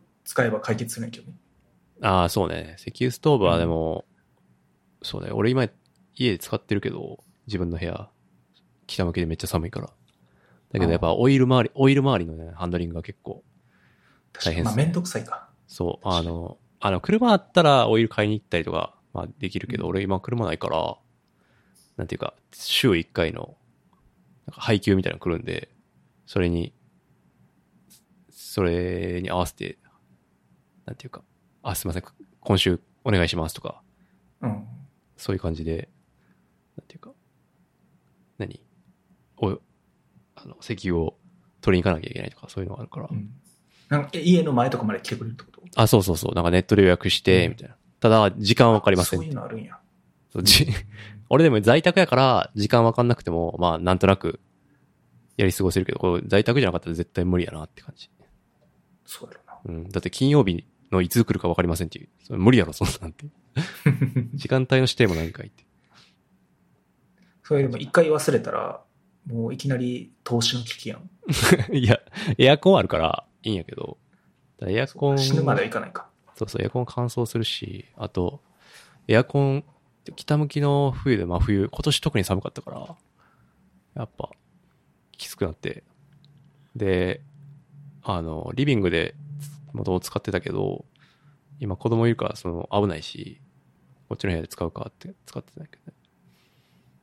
まあ、そうですね、火力的にはすぐ温まるからいいけど、ちょっと、なんていうか、狭い部屋で使うもんじゃないなっていう感じはするかな。あと広い部屋で使うって感じか。あと、日本今電気代めっちゃ高いから、それも問題ですね。ああ、そうやな。めっちゃ高い。ビビる。多分みんな倍ぐらいになってんじゃないかな。倍は言い過ぎかな。1.5倍ぐらい。そせ石油ストーブの方がやっぱりその辺コスパ高いってこと光熱費。いいや、今年の冬はそうだったんちゃうかな。去年とか多分わかんないけど、うん、18リッター2400円やから、で、俺の部屋一月は普通に持ったから、うん、微妙やね。微妙なとこやと思う。わかんない。でも電気代はいろんなものの複合体やから、と はいえでもエラエアコンが一番食ってそうな感じはするし、うん、わかんないって感じかな。うん、そんな感じですね。よかったですねあの。解決ちしょっとこのね、うん、そう。でもね、この、まあ、炊飯器とか、ヒゲトリマーとかもあったけど、このす加湿器は、うん。特にアメリカは、もう、市場、ガラ空きやなっていう感じだから、ビジネスチャンス。そうそう、これマジでいけるんじゃないかってちょっと気がしてる。なるほどね。あの、まあ、そもそもそのスチーム式の加湿力が、本気のやつがあんまりないっていうのもそうやし、うん。で、結局自分が買ったその象印とかさ、ビースト君もさ、うん。あの、いろいろ課題はあるわけですよ。例えば、あーはいはいその、IoT 連携がな くて、その、あーホーム出オ先ーでトメーションに対作応ったりと、そうそう、できない。そう。寝るとき全部自動で消すとかもできないし、うんうん。もできないし、あと、まあその電気代がやばいって言ったけど、うん。本体結構熱くなってね。っていうことは、その熱が逃げてるってことやんか。うんうん。うん、だから断熱性とかもうもうちょっと考えたらもう少し電気代もマシにできるんじゃないかとかもあるしなるほど ね。そうなんでちょっと加湿器誰か一緒に作ってくれへ んかなあのビジネスパートナー日本の日本の家電メーカーの人いらっしゃればちょっとぜねえひご一報ください、うん、確かに。IoT とかね、まパナソニックとか最近そういうの力入れてるイメージあるけどね。ただまあそれでコスト上がってるからなっていうところはあるよね。でも結局今そういうのよりもなんかほんと最低限の機能のやつが売れてるっていうのはあるやんか。アイリスオーヤマとかも確かそんな感じだし。うまんあその辺難しいですね。でもアメリカとかね、アメリカでそんな市場がらきなもんなんか、あれだよね。なんか事情があるのかな。みんな加湿気にしてない可能性もあるのかな。そうやね。俺もね、なんま、そうその調査もしない だからな。でもね、なんかその、このアメリカの、だから、このビーストのレビューとか見てると、でアメリカでは砂漠地帯とかあるやんか。ああ、テキサスだとかかそういうこら、と。その、そうそう、砂漠地帯で家の乾燥にめちゃめちゃ悩まされてて、これ買ったら解決しましたみたいな書い書いてる人もい て、いや、だから結構やっぱ乾燥普通に大きな問題だと思うんだよね。なんか、なるほどまあ、あんまり、うん、だからこの乾燥自体を気にしてる人が日本より少ないっていうのはあるのかもな。うん。うん。日本はだから、そのウェッティな時期もあるから余計に気になるのかな。その、あかもしれん。ウェッティとかモイスとか。はいなるほど。まあ、毎回大変ですね。家電は。やっぱり。そうやね。まあ、でも解次決し次はちょっと、うん、何も問題抱えてないこと。 うん。そんなに誰も真剣に考えてないと思う。いや、今かす乾燥はね、マジできつかった。うん。もう朝起きたらめっちゃ喉痛い。ああ、それ嫌やね。そう。その間に俺コロナもかかったしね。ええ、そうなんうん。そう、言ってなかったか。そう。日本から戻ってきた来るなりコロナ発症して、ええそう。ご苦労様です。それもちょっとね、過失をよりこう真意剣に識考すえるる。。うん大丈夫やった、別に。症状的には。あ大丈夫大丈夫。全然もう熱も7度5分ぐらいで。あ、じゃあよかったね。そう。じゃあ、そんなとこか。あとは、F1 ですかね。 F1 始まりました。始まりましたね。昨日は、僕は朝起きてみましたけど、見ましたか予選。はい。うん。もちろん見ましたよ。高ま、やっぱ、最初が一番楽しいな。力関係がわからないっていうドキドキ感があるそようそうそうそうそうそう。ないや、特に Q1 かな、最初の。Q1 のラストのとか、おーって感じが、なんかありましたね。うんやっぱ15 20代、どういう力関係なのまあ、その、1レースで何も全部わかんないわけじゃないけど、ああ、こういう感じなんや、みたいな、わかるんで。アストン・マーチンのちょっと、ビビったあれもそうね。そう、飛躍が結構ね、ビビったな、マジで。いうん。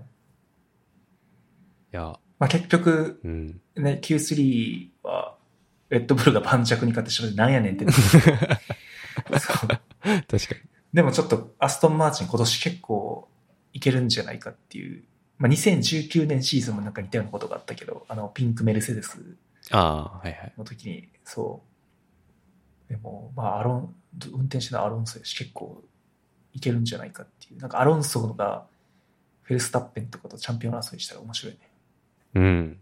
なんか、割と手堅い、なんか、ラッキーパンチっぽくななさそうな勝ちは、まあでもアロンソやからかな。そう思えたのは。うんこれが ストロールやったら一発パンチじゃねって思ってる。 ラッキーパンチっぽいって。やうんうんっぱ年齢じゃないんやなと思いましたね。すごいよな。経験がものを言う時があるというか。うんあとは、角田もね、最初良かったんですよね、すごい。ね、Q1 で結構いいとこ入ったから、これいけるんじゃないかと思ったけど、結局 Q2 敗退か。うん。なんか、タイヤがなかったみたいな話してましたけど。ああ、そうやね。多分あんなに Q1 であんなに以上いけると思ってなかったっていうのはあるとう思んうん、うん。う。チームの予想としても Q1 突破できるかできないかっていうところのやと思ってたから、多分そこに全力そう全力を思ったより早くてっていう感じないと思う。うん。ってなってたね。あとは、なんか、結構ドライバーが入れ替わってて、あれっすよね。なんていうか、それも楽しいっていうか、若手っていうか、上がってきてるんで。まああの、前回も話したな、大型新人ピアストリが。 なんか、あれでしたね。ちょっと期待外れな感じでしたけど。 まあ、最初からそうだね。まあちょっとマクラーレンがね、開発外したのっぽいよがね。あって、あ、そうでもノリスだいぶから頑張ったけど、うん。巻き返しはあ頑張っったたけけど、ど、結構、そう、どうなるかな。もう、うん、去結年構、厳しそうな感一じ。昨年とかに比べたら、ちょっと落ちてる感じはするね。そうやね。うん。あとは、誰がいたのかな。ああ、ヒルケンベルクがすごかったっすよ ね。あなんか、ブランクあるドライバーには見えない 速さで。ねうんいマシンもハースで。や、ハースは今年結構いいところに行くんじゃないかやっぱフェラーリのエンジンいいんすかねな。うん。メフルェラーセリのエデンジンもまあいいし、まあだからそのフェラーリっていう結構マシンの開発に成功してるス。そうね。とこころのとレギュレかーショなりのパーンツチをェ共ン有ジ。してるから、そうそう。で、まあドライバーも結構盤石な組み合わせだったしう、んベテラン二人。うん中断で結構ね、いいところを争いそうな感じがするようね。ん。あとは、あアルピーヌのガスリーがちょっといまいちだったかな、今回は。うん。なんかチーム変わった人たち苦労してる感じあるね、アロンソ以外は。確かにそっか。うん。そうやね。そっか確かに上位勢はみんな、固定ドライバーっていうか。うん、あんまりでも、あと誰いたっけな。あ、ベンあとはその、あれね、あ、メルセデス。ああ、そうそう。メルセデスはまあでも、去年とかん、まあパワーバラそンんス。なに変わってなさそうやね。うん、なんかなさそうやったね。なんかその劇的に良くなったとこなさそうやったね。うんコンセプトがね、結局変えられてないからね、うん。いゼロポットのコンセプトを。やーでもなんかめっちゃむずいよね。そのなんていうか。ここで変える勇気出せるかっていう、うんなんていうか。だから変えるってことは、ほぼ1年分無駄にする捨てるってことになるから、うんそう。また新しい、今までのデータなしでやることになるから、結構そこが難しいよね。でもこのままでも今のコンセプトで勝てないっていう、その結論に至ったら、まあそれをするしかなくなるんやけど。でも去年一勝、終盤で一勝したっていうのが逆に余計に難しくしてるのかもしれない。ハマれば勝てるっていうああ、そうね。戦略そのが。成功体験があるから。うんあ戦略もやし、そのセッティング、多分そのコースの、去年コースの相性とセッティングが、とそのあのマシンの特性が多分マッチした時に突然勝ったから、うんうん。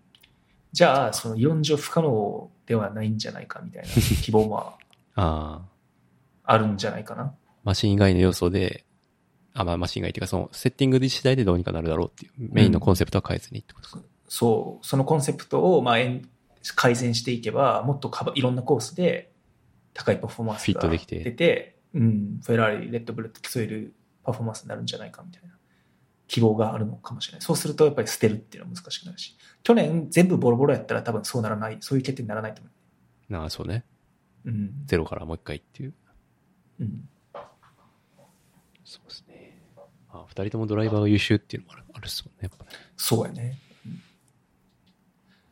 今年そのドライバー、チーム、各チームのドライバー間の争いも結構面白そうで、さっきのその、アルピーニョはフランス人、ガスリーとオコンの対決もあるし、そうやね。あとはマクラーレンのそのピアストリが、まあ、同じく若手のもう実績があるノリスとどれぐらいやれるのかっていうのもあるしあとアルファタウリ角田は3年目でオールドルーキーのニック・デ・フリーズが入ってきて多分彼に負けると角田はもうこの先来年 F1 に乗れないやろうし、うん。うん結構このチームのチーム内の争いも今年見どころなんですもしこのままレッドブルで独走体制になってしまうとしたら多分見どころはそういうところそうやなってからね。去年それで俺失速しちゃったからな。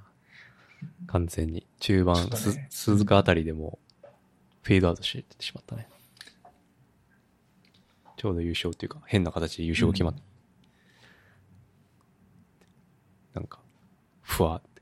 で、しかもなんか、そうやなもともと中、中断争いを楽しんで見てたのに、まあその頃ってメルセデスがめちゃくちゃ強くて、まあそれ独走状態だから、その中断の魅力にハマって俺を見てたのに、いつの間にか、その上位陣ばっかり見るようになっちゃって、ちょっとまあ今年は原点回帰でこう広く見ていこうと思いますね。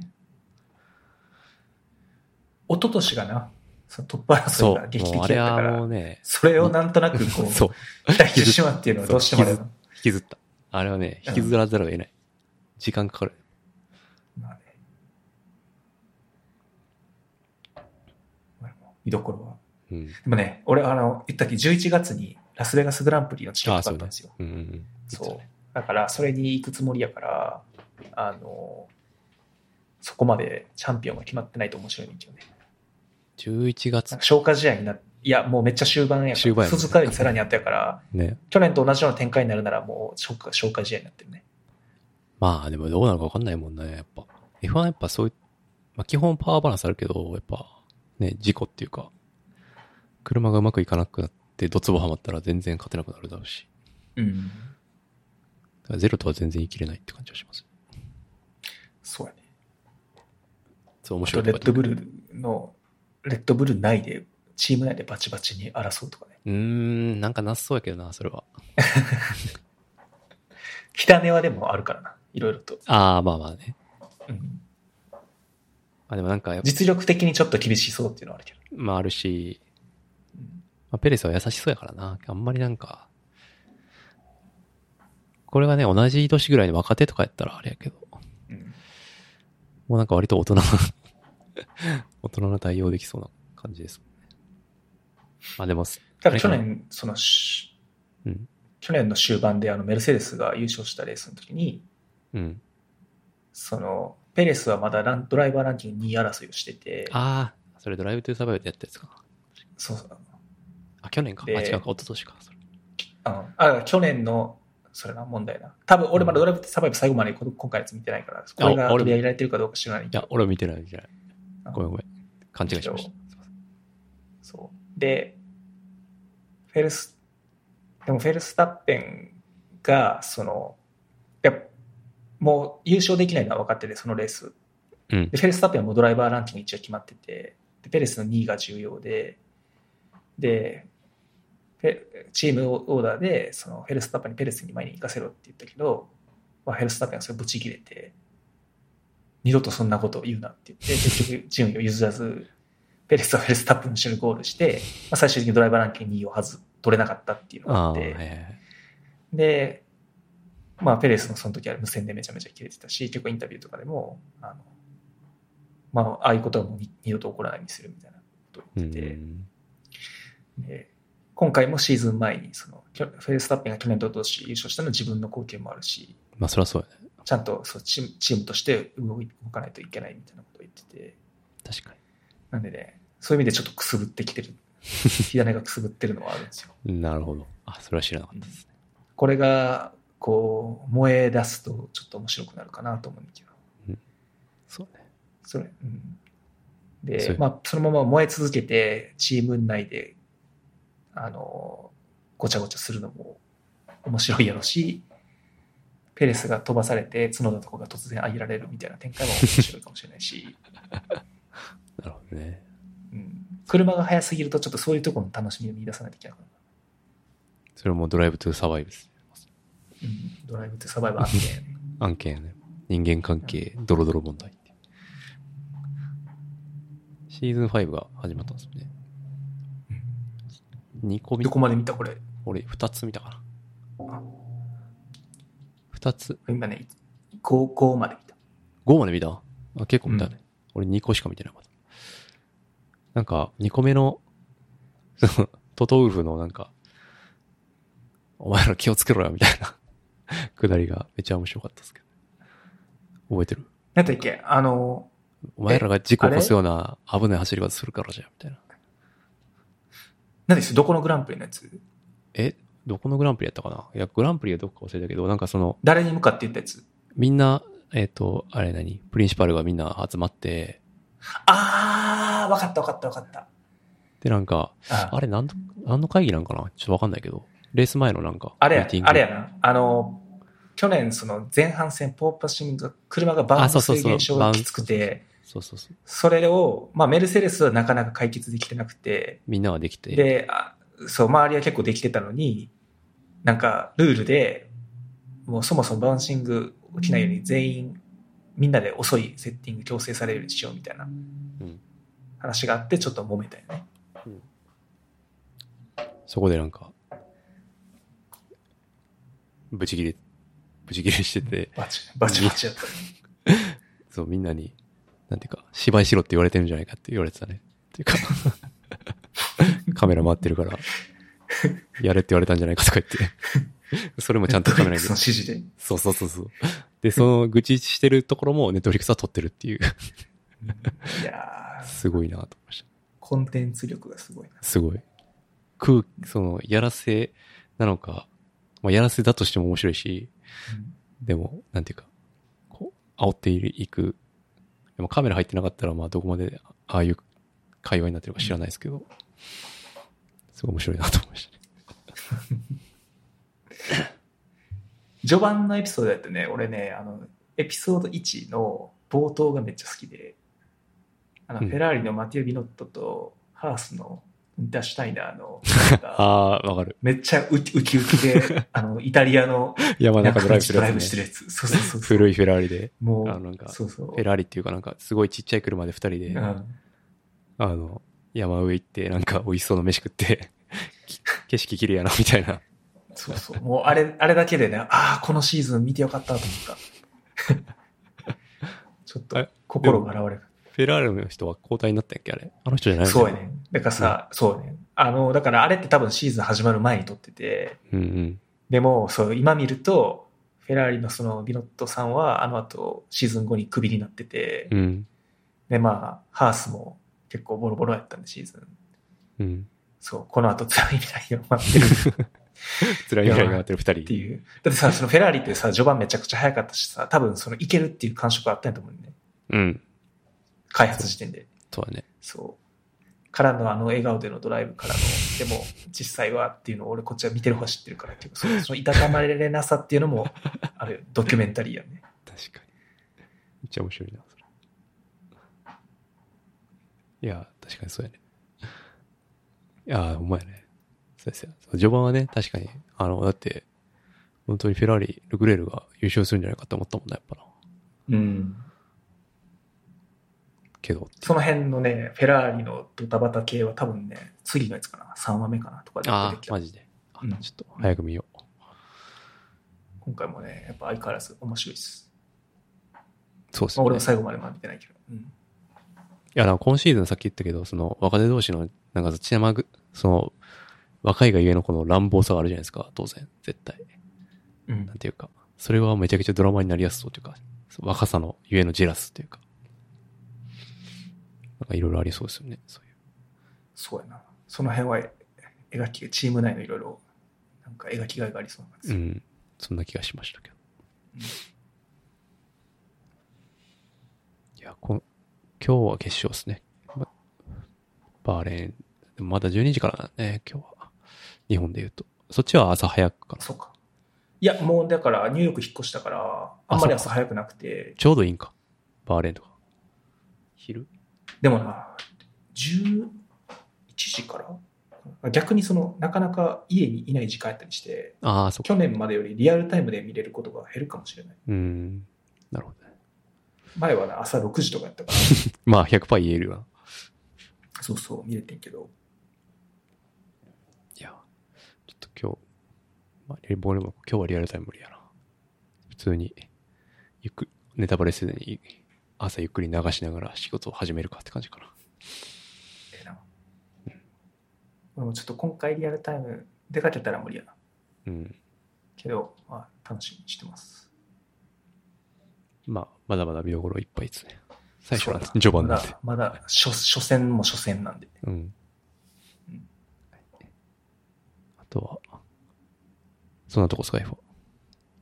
そうやねと漫画書いてくれてますけど。そう漫画これなんかクリックしたけど、なんかどうやって、どういうもんなんですかなんか読み方がいまいちよくわかんないこれあこれそのカデーニャカンパニーっていううん。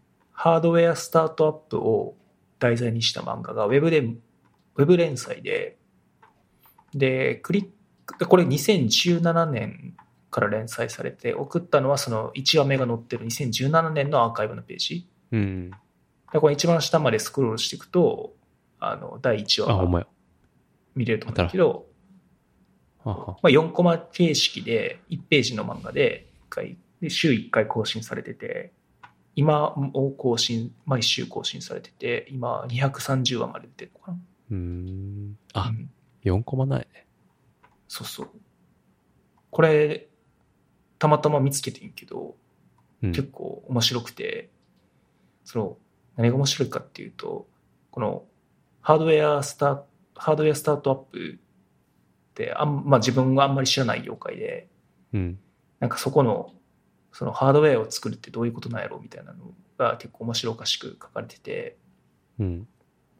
うん。とはいえ、なんかその、もうちょっとこうジェネラルなスタートアップとか、まあエンジニアあるあるみたいなのも結構出てくるし、あうん。あ。あとはこの、やっぱこの界隈の、あの、深センってわかる中国の。うん、わかるわかる。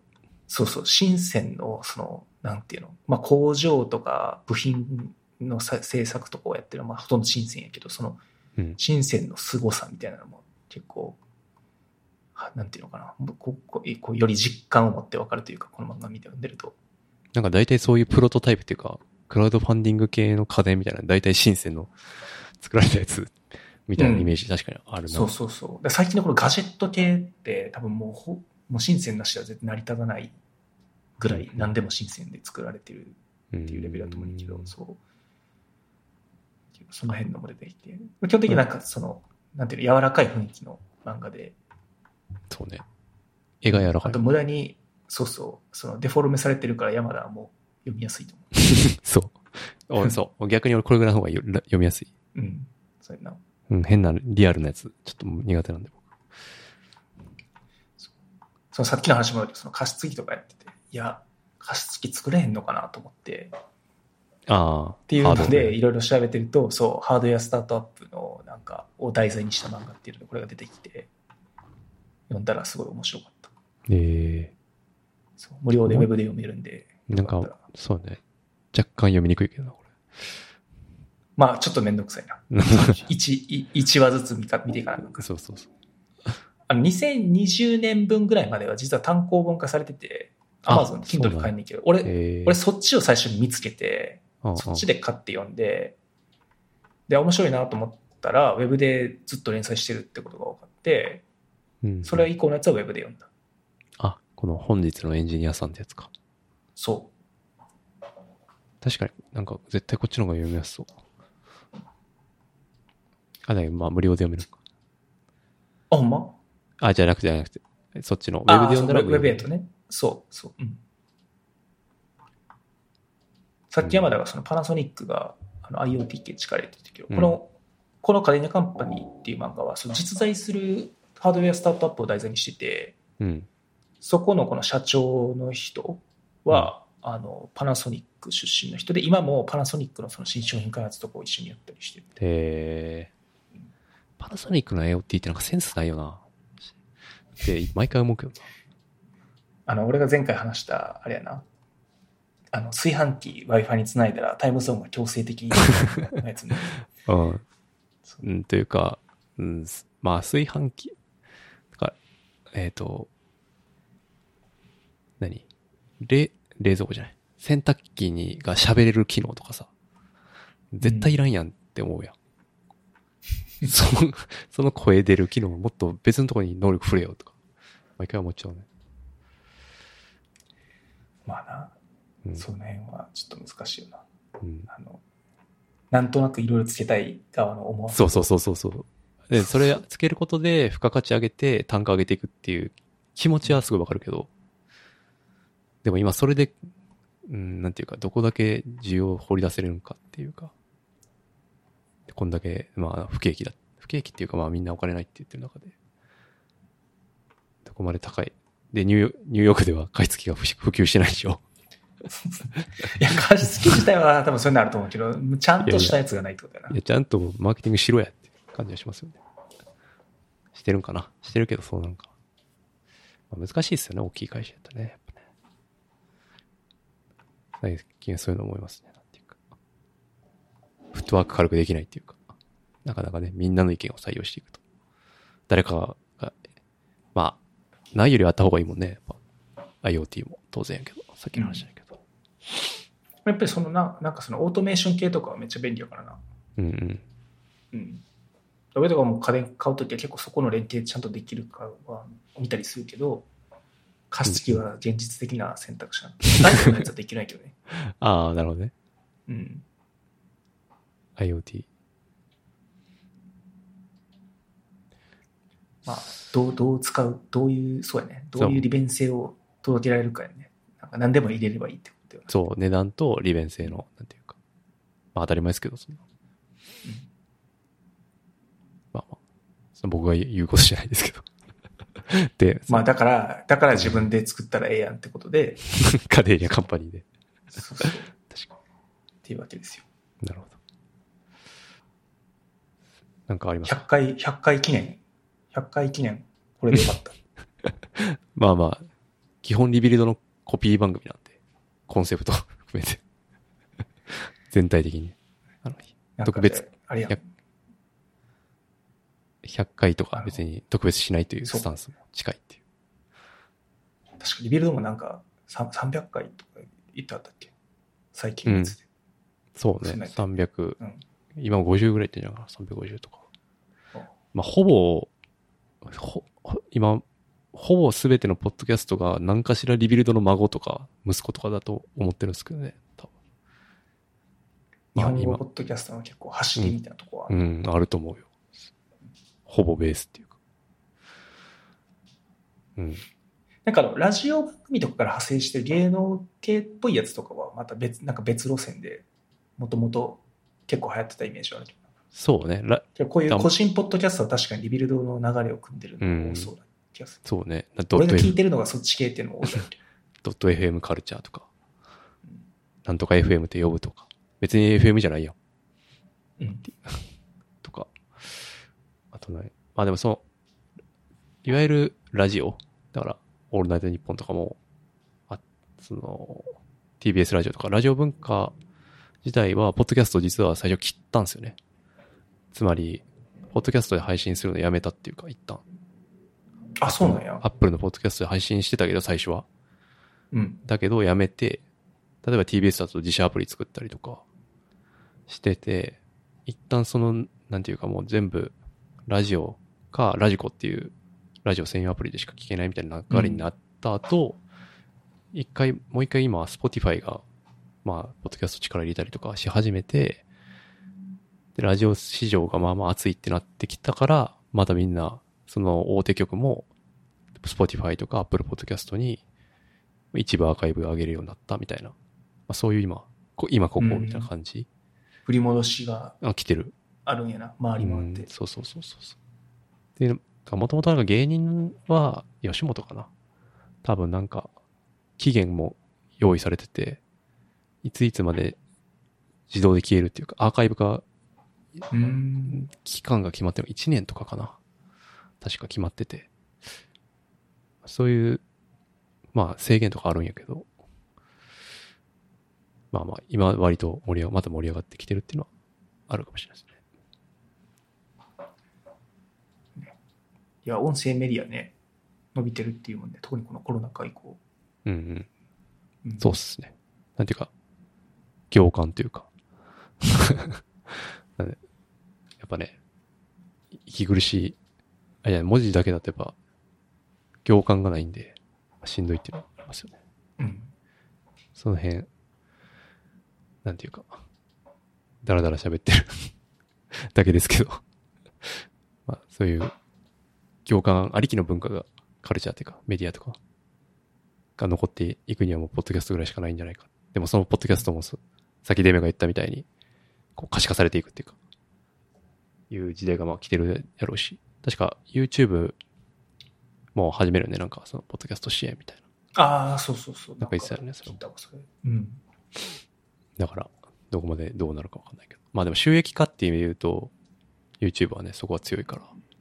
そだから YouTube でやってる人もいっぱいいるし、再生でお金が入ってくるシステムっていうか、うん広告か。だい、ポッドキャストはそうじゃないから、今は。まあだからこそ自由っていうのもあるけど。まあ、そうやな。そうですね。100、次200をね、行くのか200っていうとこですけど、まあやれるとこまでやろうかって感じです。